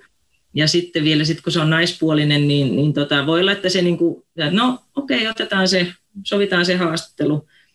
Että voihan olla, että siitä on jo vähän niin kuin tavallaan etuakin sitten joskus ollut, että, mutta siis tot, niin kuin ei, ei voi sanoa, että mitään törkeyksiä tai sellaista ei olisi kyllä todellakaan tapahtunut, että niin kuin ihan, ihan asiallisesti on kaikki jutut mennyt. Ja, ja Saksassa on tosi, johtuu just niistä varmaan 2006 kisoista, jolloin aika paljon niin kuin stadionneita uudistettiin, sitä kautta isot lehdistökatsomot ja muuta. Ja, ja tota, ylipäätään tämä, niin kuin, miten seurat kohtelee lehdistön edustajia on tosi hyvä ja asiallinen ja ammattimainen, että sieltä niin kuin, joskus mä oon muidenkin seurojen kanssa toiminut, englantilaisten tai belgialaisten tai joidenkin, sitten voi olla, että sieltä ei tule mitään vastausta tai vaan kaikki kielletään ja kaikkea tällaista, että niin kuin Saksassa niin kuin se on aika semmoinen, yritetään mahdollistaa sillä, tai sillä periaatteella aika paljon tapahtuu asioita ja tota, että, että sinänsä kaikenlaisia kokemuksia, tietysti eri seurat on erilaisia, senkin huomaa, mutta, mutta tota, jotkut luulee olevansa vähän isompia kuin ne onkaan, ottaa pitää itsensä vähän liian tärkeänä ja toiset voi olla tosi iso seura, joka on sitten tosi semmoinen helppo, helposti lähestyttävä ja ystävällinen ja niin edelleen. Joo, ton, ton tuntuu jotenkin huoma, huomaavan niin kuin jalkapallomediaa, mitä seuraa ihan ympäriinsä, että välillä just mitä suurem, suurempaa seuraa kohti menee ja mitä korkeammalla tasolla pelataan, niin siellä on sitä tietynlaista niin kuin eliti, elitismiä ja tärkeyttä, että sitten pienemmillä tasolla ollaan tosi iloisia, että toimittajat ja ihmiset on kiinnostuneet siitä toiminnasta ja mielellään an, annetaan haastatteluja ja aikaa, että se ei ole mikään, niin kuin, ei nähdä sitä vaivana, vaan nimenomaan, että viedään kulttuuri et, eteenpäin, että varmasti se niin kuin yksi, yksi niitä hyviä puolia tota, niin alemmilla sarjatasoilla myös. Öö, tota, Sitten voi, otetaan muutama muisto vaikka tähän, tähän väliin. Osaatko, osaatko nostaa niin vaikka mieleenpainuvimman haastattelun sun ajalta Saksasta jalkapalloilijan tai vaikka valmentajan kanssa. Tietenkin voit nostaa vaikka joku se, ja jos on eri, eri syitä, miksi ne on ollut todella mieleenpainuvia. Joo, no, no ehkä, ehkä ekana tulee kuitenkin Jürgen Kloppin haastattelu mieleen. Yes, mä oon kova. Mulla on Liverpool, Liverpoolin tatuointi vasemmassa nilkassa, eli puhu vaan Jurgenista ihan niin kauan kuin haluat. no, se oli 2013, mä äh, häntä haastattelin keväällä. Siinä oli justiin vähän ennen kuin ne sitten, tota, se oli vähän ennen niitä välieriä vissiin mestarien liikassa. Ja tota, hän oli, me juteltiin varmaan joku 45 minuuttia ja mä pääsin, sain kuulla, että mä pääsin jonkun 50 toimittajan ohitte siihen haastatteluun, että niitä kyselyitä kyllä hänellä riitti. Ja tota, se oli, hän oli ensinnäkin just sellainen, mitä niin kuin, millaisen kuva hänestä on muutenkin saanut. Että musta tuntuu, että Klopp ei, ei vaikka totta kai tiedostaa varmasti älykkänä ihmisenä niin kuin tavallaan sen, miten hän, niin kuin, millainen karisma ja muuta hänellä on, mutta ei hän niin minkäänlaista roolia kyllä vedä. Että just semmoinen tyyppi hän on aina tietysti muissakin tapauksissa hänet on kohdannut, mutta se oli sitten tämä kaikista pisin haastattelu. Ja tota, joo, ja itse asiassa mä olin kuumeessa sinä päivänä, mä olin aika kipeä ja kaikkea, mutta tota noin, niin ei mitään, sitten vaan vähän lääkettä nassuun ja sinne ei mä sitä tietenkään jättänyt sitä tilaisuutta käyttämättä sen takia, että oli joku poskiontelutulehdus, että, että ei sinne sitten hyvin, Siinä hyvin varmaan, se meni. Niin. Varmaan vei adrenaliinia aika pitkälle siinä, siinä tilanteessa. Niin. niin. Ja sitten mä muistan sen, että sitä haastattelua oli ihan pirun vaikea. Se oli varmasti vaikea haastattelu valmistella. Joo. Koska mä tykkään se valmistella kaikki, kaikki haastattelun tosi, tosi perusteellisesti, koska silloin niistä saa paljon enemmän irti. Ja, ja tota, mutta kun Jürgen Klopp oli jo silloin 2013 oli ollut niin paljon jo julkisuudessa ja hän koko ajan hän oli niin kuin antoi haastatteluja tosi paljon. Joo. Ja kaikki oli jo kysytty. Kaikki oli oikeasti jo kysytty. Niin se oli, se oli tosi vaikea valmistella se haastattelu. Mutta tota noin, niin kyllähän hän sitten hän kertoi tosi hyvin ja, ja tota, saattoi aina minuutti, minuuttien ajan puhua jostain aiheesta. Ja että se oli tosi kiva haastattelu kyllä sinäkin, sikälikin, että – joo, se oli ihan varmasti jäi mieleen. Ja on näitä muitakin kivoja, tota, mitä mä nyt sanoisin, no Kevin Prince Boateng oli kanssa omalla tavallaan, hän istui vähän niin kuin valtaistuimella siellä Schalken lehdistötiloissa, kun häntä tultiin haastattelemaan ja okay. antoi hyvin tämän kuninkaallisuutensa näkyä. Sekin oli sinänsä aika mielenkiintoinen haastattelu ja sitten sit mä haastattelin Kevin De Bruynea, se oli ehkä 2014, 2014 joo, Eli ennen kuin hänestä tuli tämmöinen suuri tähti ja hän oli aika semmoinen ujopoikainen, täytyy sanoa semmoinen, Joo. ei nyt ihan vähän sana, kyllä mä oon vähän sanaisempiakin haastatellut, mutta, mutta tota noin, niin kuitenkin sillä huomasi, että hän ei ole mikään tämmöinen ulospäin suuntautunut tyyppi, vaan aika, aika sillain ihan asiallisesti ja kaikkea, mutta, mutta tota, huomasi, että, että ei, ole, ei ole hänen juttunsa se, että puhuu toimittajille ja, ja tota, on, on tässä ollut kaikenlaisia. Ja, että, ja tietysti hy, suomalaishaastattelujakin paljon. Mä oon myös noita alemmissa sarjoissa pelaavia suomalaisia käynyt monesti haastattelemassa tai junnuja, jotka on siellä akatemioissa. Ja, ja tota, kaik, paljon on tullut kaikenlaisia haastatteluja tehtyä. Ja Joo. Joskus just niiden nuorten kanssa sanon usein sen, sen mä oon huomannut, että kun heillä on niin paljon vielä sitä kokemusta ja sellaista analy- analy- analyyttisuutta, niin tota, ää, mä muistan yhden Teemu Pukin haastattelun silloin, kun Teemu Pukki oli Salkessa nuorena, niin mä tiesin jo, että hänestä ei saa oikein mitään irti. Niin tota, mä valmistelin, niin mä tein jo ne kysymykset sillä, että suunnilleen, että mä suunnilleen joka ikisen, mä halusin myöskin, että hän vähän yrittää analysoida sitä omaa osaamista ja sitä tasoa ja sitä, missä mennään ja näin niin mä tein semmoisen suoranaisen listan, että no entäs pääpeli, entäs vasen jalka, entäs oikea jalka? Ja sillain, suunnilleen sillä mentiin niin kuin läpi, että mä sain niin kuin häneltä kommentteja niistä asioista, koska jos häneltä kysyy vaan, että no miten sun, miten sä, miten sä näet omina vahvuuksina tai mitä haluaisit parantaa, niin ei sitä, ei sitä tullut mitään, mutta mä, varmasti Teemukin on nykyään paljon paljon parempi näissä jutuissa, että, mm. että se oli silloin hänelle ehkä kaikki vähän sellainen, uh, tuli sellainen niin kuin aalto hänen ylitseenkin silloin kun hän oli yhtäkkiä otsikoissa. Joo. kaikki haastateltavat ei varmasti ole kuin Jurgen Klopp, että tota, anna kysymys, niin siihen tulee muut, muutaman minuutin tota, monologi siihen, siihen perään. Mutta ja siitä muuten vielä ihan lyhyesti lisätä, että varmaan puhuitte Saksaa Jurgenin kanssa. Joo, hän Joo, jo, joskus, Saksaa, niin. mm, hän joskus sanonut siitä, että, tota, että hänen paras ominaisuus, että hän pystyy puhuun kuin vesiputous, mutta vaan, vaan saksaksi. En mä, en mä oikein tiedä, että mun mielestä se puhuu ihan samalla lailla englann, englanniskin. Sitä tekstiä tulee ihan yhtä sujuva, sujuvasti ja paljon, mutta se oli varmaan kyllä niin kuin hieno, hieno kokemus jo. Äh, tosiaan sitten sit mennään pikkasen eteenpäin. Tota, puhutaan kohta niin kuin jalka, jalkapallosta, jalkapallootteluista ja tuosta tulevasta kaudesta, mutta vielä niin kuin yksi juttu tuolta sun – omalta toimittajan uralta Saksasta, että mikä on sun mielestä sun paras juttu, jonka olet kirjoittanut saksalaisesta jalkapallosta, tai niin kuin tärkein sulle itselle tai mahdollisesti niin kuin yhteiskunnallisesti, mitä juttua sä niin kuin pidät sun tärkeimpänä, jonka olet sieltä tehnyt? Hmm. Se on hyvä kysymys, mutta mitäköhän mä osaisin sanoa? Kaikista tärkein juttu saksalaisesta jalkapallosta. No mä tein silloin 2013 semmoisen aika kokoavan jutun ennen sitä Saksa-Saksa mestarien liigafinaalia, eli kun Bayern ja Dortmund oli vastakkain, mikä, mikä oli varmasti aika hyvä sellainen tietynlainen kokoava juttu siitä saksalaisen futiksen kehityksestä ja miten päästiin just siitä konefutiksesta niin sanotusti eroon hmm. ja niin edelleen. Ehkä se on sillä tavalla hyvä, mutta tota, esimerkiksi mä tein Borussia Mönchengladbachista yhden sellaisen jutun. Hän oli 70-luvulla, tämä oli iso seura.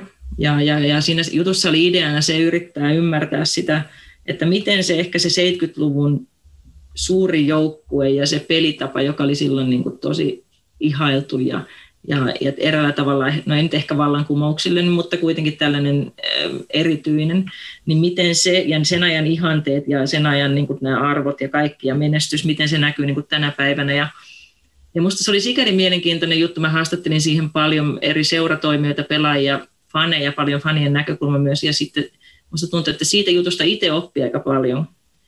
Että se sikäli se jäi mieleen, koska mä tajusin sitä juttua tehdessä, että, että loppujen lopuksi sille seuralle ja ennen kaikkea niille faneille, eli sille yhteisölle, niin se menestys, se, että ne voittaa mestaruuksia ja muuta, niin se oli oikeastaan aika, se ei ollut kauhean tärkeää vaan siis tärkeintä niille faneille, jotka oli semmoisia, oli semmoisia vanhoja miehiä kanssa ja, ja on muitakin haastattelin, mutta, mutta siis tärkeintä niille oli kaikki ne semmoiset, nimenomaan se yhteisöllisyys ja kaikki ne pienet kohtaamiset jossain lentokentällä valmentajien ja pelaajien kanssa ja just se, mikä niin kuin, miten, että, nyt, että ne huomasivat, että meidät huomataan, me ollaan osa tätä kaikkea ja se oli niin kuin se, mikä piti sen, sen seuran, niin kuin, mikä oli sen ydin. Ei ne, ei ne jotkut voitetut pokaalit ja sellaista. Että sikäli se jäi mulle itselle kanssa hyvin vahvasti mieleen se juttu. Joo. Olisiko se arkistoista jostain löydettävissä? Jaa, en mä tiedä. Äh, mistäköhän? No se on, se on urheilulehden juttu. Se oli tota... Ne taitaa aika hyvin olla. Mitä? Ne taitaa aika hyvin olla jossain niin kuin lö- löydettävissä. Että tota, voidaan koittaa, Joo. jos saadaan meidän ku- kuulijoille se, se vaikka kaivettuu esiin, niin var, varmasti niin kuin lukemisen arvoinen näin tota, muutama, muutaman vuoden jälkeenkin päin. Sitten myös äh, olin, olin lukevina, lukevinani, että oot Borussia Dortmund kannattaja ja tota, käyt siellä matseissa, pitääkö paikkaansa? Joo, joo. silloin tota, Mullahan on kausikortti ollut Dortmundin keltaiselle seinälle jo vuodesta 2005. Ai että. Eli on jo oikeastaan monta vuotta aikaisemmin, kun mä rupesin tätä urheilutoimittajan hommaa tekemään. Joo. Ja tota, itse asiassa nykyään mulla on vain puolikas kausikortti, koska me ollaan tehty sitten, niin. kun on tullut lapsia ja muuta, kun ei pysty enää menee ihan, ihan noin helposti aina stadionille, niin me kahden kaverin kanssa, mun mies ja minä jaetaan. Eli meillä on, meillä on niin nelistään ne kaksi kausikorttia, ja sitten yritetään, että aina kaksi pääsisi matsiin, tai sitten välillä pyydetään muitakin kavereita, kun ei ne ole, ne ole sillä tavalla henkilökohtaisia. Joo.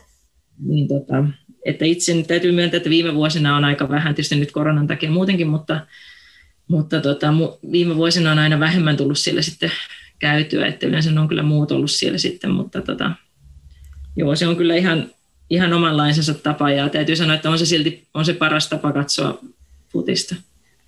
Joo. Että, tota, ja siellä on vähän eri fiilis kuin jossain siellä istumapaikalla pressikatsomossa.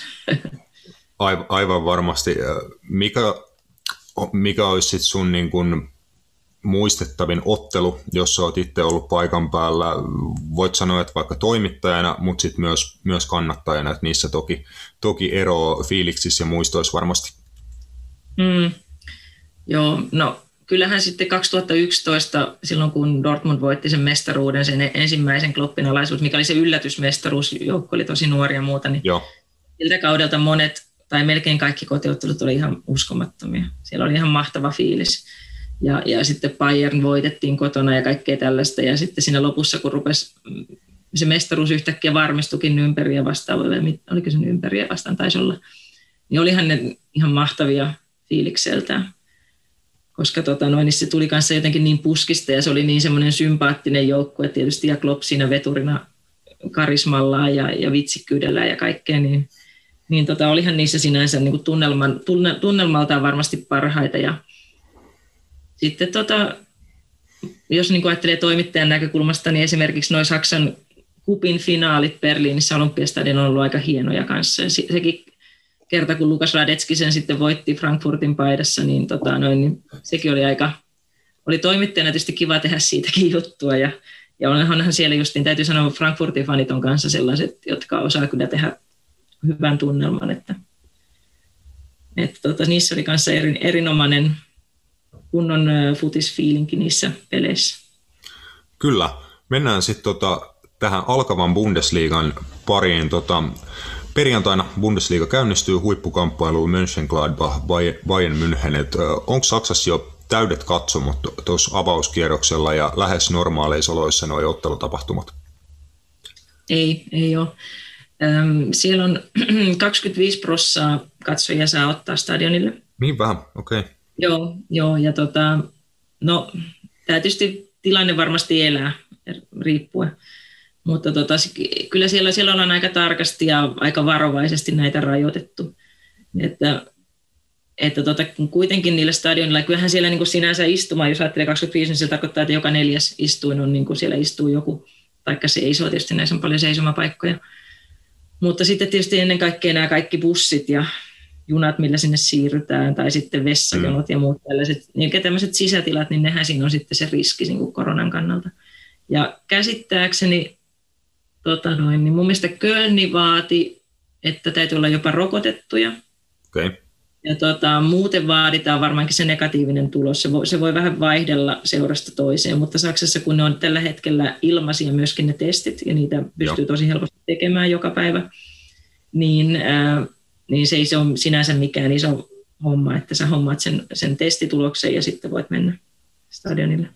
Joo, mä oon kanssa Hollannista muun muassa kuullut, kuullut tota, että paljon niin kuin tapahtumiin nyt käytetään noita testejä katsotaan, tai jos on rokote, niin siitä on, siitä hyötyy. Sinänsä vähän jännä, että en tiedä, onko se sitten jossain maissa otetaan enemmän riskejä. että Englannissa ja Espanjassa, kun alkaa pääsarjat, niin siellä yritetään ilmeisesti niin kuin lähe, lähestulkoon täydet katsomot saada sinne heti, heti alusta asti. Että tota, eroja tietenkin näissäkin lähestymistavoissa. Ää, aloitetaan sieltä niin kuin Bundesliigan tota, häntä päästä nous, nousijoista ja putoista. Vähän puhuttiinkin jo siitä, tai puhuit siitä vaihtuvuudesta, että paljon on isoja, suuria seuroja, jotka on niin pääsarjatasolta viime kausina tippunut. Et nyt tuota viikonloppuna muun muassa 20-vuotias suomalainen Anssi Suhonen esiintyi todellisen suurseuran tota HSVn paidassa kakkosbundesliigassa. Et se on varmasti myös niin kuin mielenkiintoinen ja tas, tasokas sarja. Että millaisena sarjana pidät kakkosbundesliigaa esim.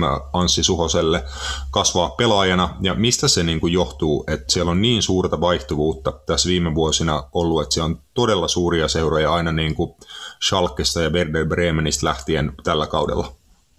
Mm, joo, no se johtuu ennen kaikkea, sanotaan, että suurelta osin se on oma syy. Että kyllä ne vaan, ne on tehnyt virheitä HSV on tietysti tästä niin kuin ihan paraati esimerkki, että en tiedä varmaan yhtään seuraa, missä on kaoottisemmin ja huonommin johdettu. Ja tota, Schalke ja Werder on kyllä siinä aika perässä, vaikka no, Werderissä on ehkä vähän ollut enemmän ehkä vaan floppihankintoja tällaista kaikkea, mikä siihen on ehkä johtanut. Schalkessa taas nämä ongelmat on kanssa vuosien ajan kerääntynyt ja, ja tota, joo, tämä on ollut selvä, selvä tämmöinen tendenssi, että tavallaan kakkospundisliigassa on oikeastaan kaikkinensa melkein nivekkäämmät seurat kuin ykkösessä tällä hetkellä. Että ykkösliiga on siitä aika harvinainen, kun siellä on niin paljon tuommoisia pikkusia, Bielefeld, Fürth, Bochum. Ja, tota, ja sitten oikeastaan nämä myös Augsburg, Hoffenheim, Mainz, nekin on pikkuseuroja sinänsä niin kuin saksalaisnäkökulmasta. Ja, ja tota, joo, ennen kaikkea se on ollut, ollut huono johto, johtaminen ja sitten Schalkessakin, kun kun ollaan sitten kuitenkin pelattu mestarien liikaa ja muuta ja sitten palkkataso nousee johonkin ja, ja tota, kuitenkin sitten ne monet pelaajat vaan floppaa ja tienaa miljoonia ja sitten niistä ei meinata päästä eroon ja, Joo. ja näin edelleen. Ja no tästä Salkista voitaisiin puhua vaikka viikon, mutta ehkä ei nyt tähän väliin. Niin tota, sitä, sitä se on paljon ja kuitenkin se Saksassa musta tuntuu myöskin, että se tietty, siellä on nyt ehkä semmoiset kuusi elittiseuraa, sanoisin, jotka on niin kuin siinä, niistäkin tietysti kolme, Bayern, Dortmund, Leipzig erottuu omaksi kastikseen tavallaan. Ja, mutta sitten tämä keskikasti on, se on tullut jotenkin ohuemmaksi. Et sitten periaatteessa niin kuin aika moni on, voi, niin kuin jos menee vähän huonommin, niin voi pudota. Että siellä niin kuin ihan pelaajamateriaalilta ja nimenomaan onhan se paljon niin kuin valmennuskysymys, ää, niin tota, voi hyvin olla, että, että joku floppaa ja sitten, sitten putoaa sinne kakkoseen. Että, että sikäli vaihtuvuutta on ollut kyllä tosi paljon. Ja kakkosliika puolestaan on ollut viime vuosina usein tosi tosi tasainen. Että sieltäkin se on vähän siinä ja tässä kuka nousee. Että, että sikäli mielenkiintoista tavallaan, että, että vähän voi, kaikkea voi tapahtua. Kyllä. Tota, otetaan sitten Leverkusen tähän, tähän väliin, eli Bundesliigan suomalaisjoukkoja voidaan sitä niin sanoa. Tota, ensinnäkin, että onko Luke Bundesliigan toiseksi paras maalivahti ja mitä tällä kaudella käy Joel Pohjanpalolle, että löytyykö pelipaikka tota isäntäseura Leverkusenista vai onko, onko uuden lainan paikka vai löytyisikö mahdollisesti jo pysy, pysyvä siirto sitten johonkin, missä jolle sitä peliaikaa ja vastuuta saisi sais enemmän?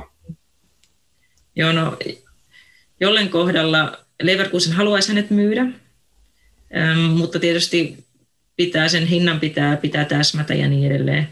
Ja jollella on vielä vuosisopimusta ja, ja tota, ne näkymät Leverkusenissa, jos ne kuitenkin sinne jää, niin se on sitä samaa, että penkiltä. Siellä on kuitenkin Schick ja Alario, jotka on erittäin hyviä hyökkäjiä, täytyy sanoa.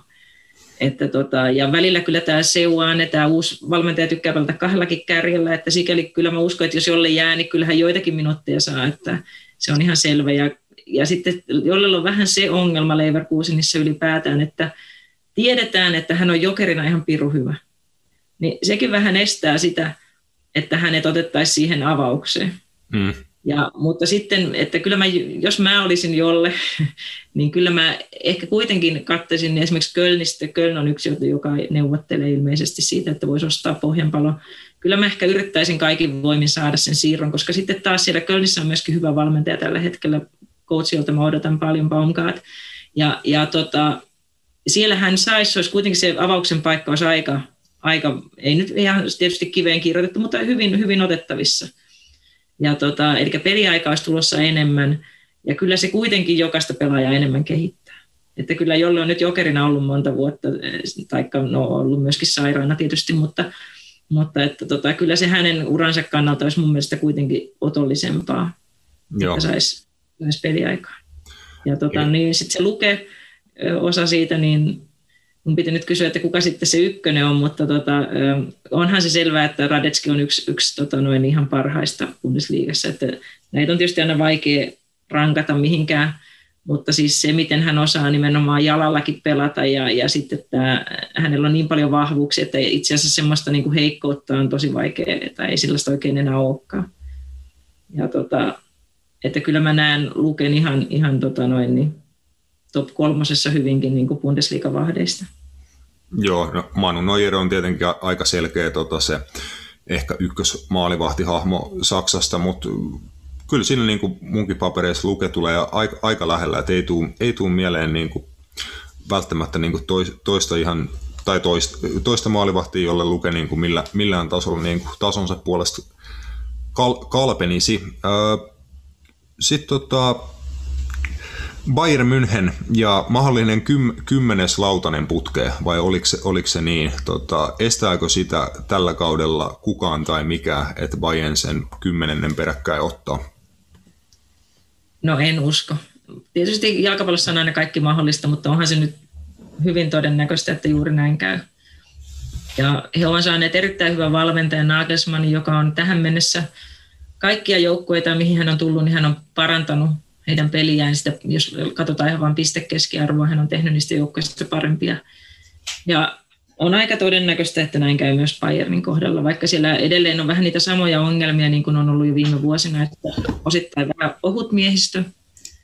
Ja, ja tuota, esimerkiksi just Lewandowskille ei ole ehkä niin hyvää paikkaa ja, ja kaikkea tällaista, mutta, mutta tota, se on vaan kuitenkin on se vaan, se on vaan niin kuin paras miehistö ja, ja tota, justiin nämä parhaat haasteet Dortmund Leipzig, niin, niin tota, ei ole saanut taas omaa suoritustasoa niin, niin kovalle tasolle, että siellä menetetään liikaa pisteitä kuitenkin jollekin pikkuseuroille ja muita, mitä ei saisi missään tapauksessa tapahtua. Että heidän pitäisi niin kuin ihan täydellinen kausi pelata, että he voisivat Bayernin haastaa. Joo, se on ehkä se lainausmerkeissä niin tylsä aspekti Bundesliigassa, että se vaatii pientä alisuorittamista Bayern Müncheniltä ja sitten niin ihan täydellistä onnistumista niiltä haastajilta. Ja jos he onnistuu sitten sen muun suoritustason pitään korkeana, niin joku niissä vaikka tota Der Klassiker-matseissakin on, että vaikka kuinka hyvin Borussia Dortmund pelaa, niin jotenkin sä tiedät, että se loppu, lopputulos on kuitenkin aina punaisille, että ne pelit tuntuu niin kuin kääntyvän melkein kerta kerrasta, että vaikka Dortmund vyöryttää aivan täysin dominoi matsiin, niin se Lewandowski tai Müller sen voittomaalin sieltä jostain kaivaa. Et se on niin kuin, tuntuu tämmöiseltä vähän väistämättömältä, että näin siinä vaan aina tuppaa käymään. Mm, se on kieltämättä se on, se on ehkä Bundesliigan isoin ongelma, täytyy sanoa. Se, että Bayern on liian ylivoimainen. Ja kyllä mä ymmärrän, että tavallaan ei Bayern sitä, tai siis mit, mit, ei sen, hekään nyt voi tahalta ruveta häviämään. Se on kanssa selvää. Niin, kyllä. Ja hehän on jo vähän lupaillut sitä, että just sitä klassikkoa, että he veis parhaat pelaajat parhailta kilpailijoilta, että he ei sitä niin paljon enää tekisi. Mutta saa nyt nähdä sitten, kuinka paljon se lupaus pitää. Ja, ja tota, totta, kai, mutta totta kai se on myös muiden seurojen tehtävä kohentaa omaa tasoaan. Ja samalla kuitenkin voidaan sanoa, että kun he lähtee jo niin paljon takaa jo asemasta nimenomaan ihan rahallisestikin, niin, niin miten ihmeessä – sitä voisi edes.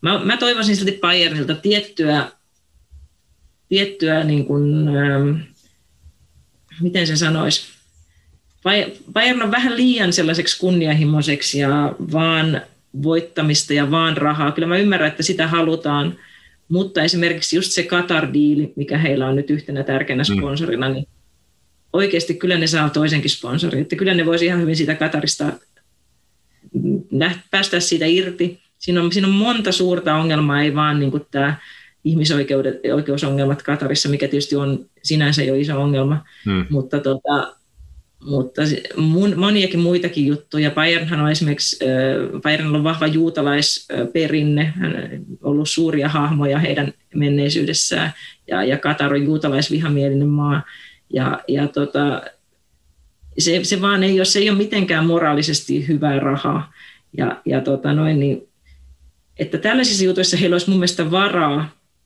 ihan Euroopan ja Bundesliigan tasolla niin kuin tulla vähän niin kuin lähemmäs maanpintaa ja, ja muutenkin niin kuin taas vähän olla enemmän kosketuksissa siihen, siihen omiin faneihinsa ja, ja siihen heidän arvoperustaan ja tähän kaikkeen. Se mun mielestä tekisi hyvää Bayernille ja ei sen ehkä välttämättä tähän urheilu suoranaisesti liity siihen, että, että olisiko ne sitten helpommin lyötävissä, mutta, mutta sitten ei ehkä olisi enää sellainen niin arrogantti seura, mikä, mikä, minkä kuvan he nyt kieltämättä itsestään on antanut viime vuosina. Joo. Mennä, kiristetään sitten vähän tahtia loppuun kohti, niin mä li, liian kauan enää sua pidä tässä, pääset jatkaa mu- muualle, mutta tota Dortmundista vielä, vielä että vähän, vähän mainitsitkin Dortmundista, mutta tämän kesän osalta, että he tota, myi Jadon Sanchon Manchester Unitediin, mutta piti tämän kesän osalta Erling Haalandia, että todennäköisesti se on sitten ensi kesä, kun se Hollandin ulosostopykälä tota, tulee voimaan sopimuksessa ja hän jatkaa Dortmundista matkaa, mutta Sancholle löydettiin tuttuun tapaan täsmällisesti jo korvaaja Daniel Ma- Maalenin muodossa, että tota, millaista kautta ootat Dortmundilta, että nyt on uusi, uusi valmennustiimikin siellä aika kovalla maineella Marko, Marko Roosen ja tota, hänen, hänen valmennustiiminsä tulee seuraan, että mitä ootat heiltä? No itse asiassa mä ootan kaikista näistä muutoksista huolimatta aika samanlaista Dortmundia kuin ennenkin.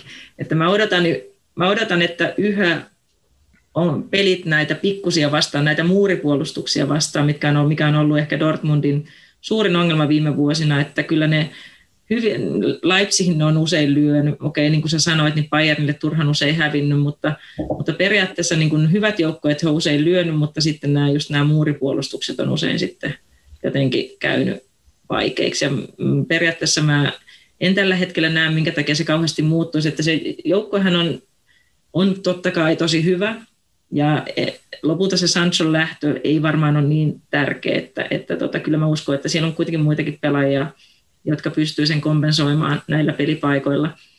Puolustus on ehkä vähän enemmän ongelma, että siellä nyt Hummelsilla on ollut jatkuvasti polviongelmia ja vaikeuksia. Sakadu, joka on erittäin ollessaan kunnossa oikein hyvä nuori toppari, niin tota, hän on edelleen kanssa loukkaantunut ja, ja tota, silloin on jouduttu peluttaa jotain kakkosjoukkojen pelaajia ja muuta, että, että puolustus on sitten enemmän ongelma ja, ja tota, just se Dortmundin pitäisi saada sitä tasaisuutta ja kyllä mä uskon tosiaan, että Roose on erittäin hyvä valmentaja, että siitä ei varmasti tule ongelmaa, mutta, mutta tosiaan kun se on, se on vähän niin, että täydellinen tai ei mitään, koska ainoastaan täydellisyydellä ne voi oikeasti voittaa sen Bundesliga.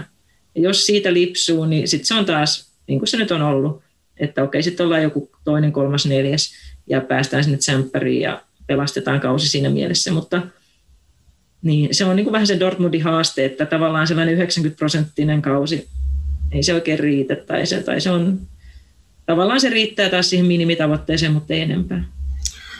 Toppariosastossa sanoit, että siellä on haasteita. Miten paljon sulle stressiä aiheuttaa nähdä Emre Can pelaamassa topparia? Mä itse asiassa tykkään hänestä kyllä. Mutta mäkin, mäkin tykkään, mutta ymmärrät varmaan, että hän on silti pelaaja, joka tota, aiheuttaa vähän stressiä ja vaarallisia tilanteita. Joo, hän, periaatteessa hän tekee sen hyvin, että hän usein ottaa sen pallon ja ei, ei niin kuin liian aikaisin syötä, vaan lähtee sitomaan sitä ensimmäistä pelaajaa. Mutta sitten se syöttö, joka pitää tulla sillä oikealla hetkellä ja olla tarpeeksi tarkka, niin sitten se on vähän sille 50-50, että miten sille käy ja sitten tulee pallon menetys ja sitten mennään omaan päähän taas. Että onhan ne sellaisia, tietty, tietty riski siinä on, mutta, mutta tota noin, niin hän on silti minusta tosi tärkeä pelaaja Dortmundille niin kuin ihan tällaisena klassisena aggressive leader siinä roolissa myöskin. Joo. Ja, ja tota noin, niin, äh, tällaisen varmasti joukkojen sytyttäjänä. Ja, ja tota, joo, kyllä. Ehkä no katsotaan nyt, mitä Roose hänelle myöskin antaa. Joo.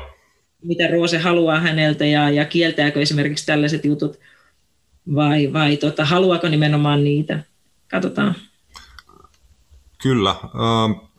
Sitten tota, loppuun, no, aika selkeä on toi Saksan niin kuin top, top neljä. Tota, jos, jos siellä on Bayern, Dortmund, Leipzig niin kuin hyvin todennäköistä olisi, niin kuka siihen nousee tällä, tällä kaudella neljännekset? Muun muassa Mönchengladbachista lähti tosiaan valmennus, että siellä on vaihdosta. Le- Leverkusen kanssa on viime vuosina niin kuin, välillä on ollut siinä neljän sakissa, mutta nyt vissi, onko pari kautta jo putkeen jäänyt sen, sen ulkopuolelle, että kuka tota, tulee siihen neljänneksi mukaan? No kyllä mä näen Wolfsburgin siinä niin kuin vahvimpana kandidaattina.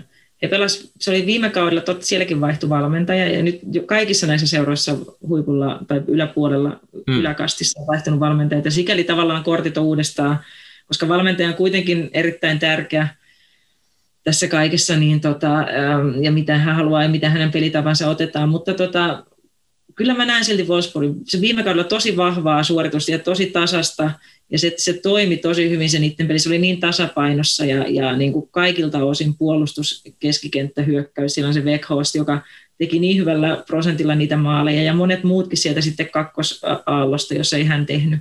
Ja, ja, tota, ja siellä on Baku, joka on tämä, tämä nopea laituri, jota mä mielellään pidän silmällä tällä kaudella, että kuinka hän kehittyy eteenpäin. Ja, ja tota, että kyllä mä uskon, uskon tota noin, niin Wolfsburgin, siellä on nyt erittäin mielenkiintoinen Mark van Pommel valmentajana. Aivan. Tietysti niin kuin, en, mä, en mä tarkemmin tunne vielä hänen pelifilosofiaansa, saa nähdä miten siitä, mitä siitä tulee, mutta tota, mulla on aika isot odotukset siihen suuntaan, että, että Wolfsburg olisi edelleen kova seura ja Leverkusenille mä näen tämän vähän tämmöisenä oppikautena ehkä, koska sielläkin on vähän niin kuin porukka vaihtunut ja uusi coach ja, ja kun Penderin veljekset lähti, jotka oli tosi tärkeitä, kopissa erittäin tärkeitä mm. johtohahmoja. Niin, ja totta kai Luke on, on, tota, on ollut aina, ei sinänsä tämä kapteenin nauha varmaankaan Luken tekemistä ihan kauheasti muuta, Ö, mutta silti niin kuin siellä tarvitaan nimenomaan sit siitä keskikentältä ja muualtakin tarvitaan niitä johtohahmoja vielä lisää. Että tota, ja Gladbachissa vähän sama juttu, että sielläkin aikamoinen, ja siellä on edelleen epäselvää, siellä on vähän kaikki vähän kaikki nämä paremmat pelaajat on vähän niin kuin lähtökuopissa. Että tota, sekin on vähän aika lailla kysymysmerkki vielä, miten siitä tulee. Joo. Sitten viimeinen kysymys, tuota Bundesliigan maalikuningas.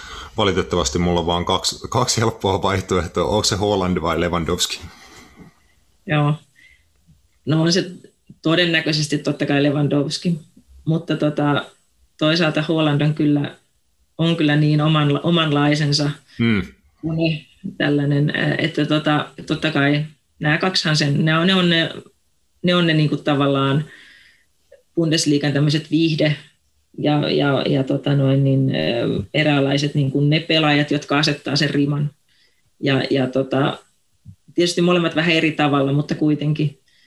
Ja erittäin hienoa nähdä he, heitä molempia. Toivottavasti tässä tulisi semmoinen oikein maalikuninkuuskiistakin, että semmoinen oikein kilpailu pitkälle. Se olisi kanssa, tekisi hyvää Bundesliigan niin kuin viihdearvolle ja muutenkin. Joo. Ja tietysti itse varmaan puhuisi siitä, että myöskin Bayern ja Dortmundin välillä se kilpailu olisi sitten jonkin aikaa olemassa, niin sekin olisi tietysti hyvä juttu. Joo, mä luulen, että se, mä tässä podcastissa ollaan monesti kuvailtu Hollandia kentällä, että hän on niin kuin elukka. Että se on jotenkin se tota, tahtotila tehdä niitä maaleja on niin kuin lähes eläimellinen. Ja mä luulen, että hänellä on kyllä Levan, että hän niin kuin miettii Lewandowskia tota, joka ilta ennen nukkumaan menoa, että niin kuin miten, hän, miten hän ohittaa Lewandowskin tuossa maaliskavassa. Että varmasti ihan kauden alusta, alusta loppuun he niin kuin, tota, omissa päissään sitä kisaa keskenään käy. Niin, todennäköisesti näin. Ja Joo, ja Hollandhan on ihan tavallaan sen uuden, muista hän on justiin tämän uuden turbosukupolven se, se uusi tähti ihan, ihan niin kuin hmm. koko, koko tota noin, niin maailmassa. Ky- kyllä. Äh, sanoit aikaisemmin, ihan viimeinen, viimeinen kysymys oikeastaan, että sanoit aikaisemmin, että joskus voi olla näiden suurimpien seurojen ja kansainvälisten tähtien niin kuin haastatteleminen, haastattelupyynnöt ja asioiminen seurankaa vähän haastavaa. Tota, äh, onko sinulla ma- mahdollisuutta esimerkiksi Erling Haalandia päästä haastattelemaan jossain vaiheessa ja var- varmaan tahtoa ainakin olisi, jos mahku tulisi? Joo, totta kai. Dortmundilta on ollut viime aikoina tosi vaikea saada haastattelu, että tästä on tullut että he on jotenkin, he on muuttanut strategiaansa ja heistä on tullut tämmöinen aika eliittiseura. Että sikäli se mahikset ei ehkä ole ihan parhaat, mutta kyllä mä aina yritän totta kai. Loistava homma. Tota, kiitos paljon Juhanna. Uh, paljon mielenkiintoista juttua saksalaisesta jalkapallosta ja Bundesliigassa tässä tosiaan uh, meidän Bundesliiga-ennakko tältä osalta. Kiitos, kiitos Juhanna ja tota, moikka. Joo, moi moi.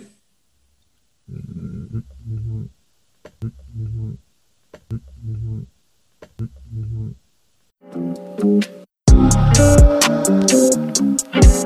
thank you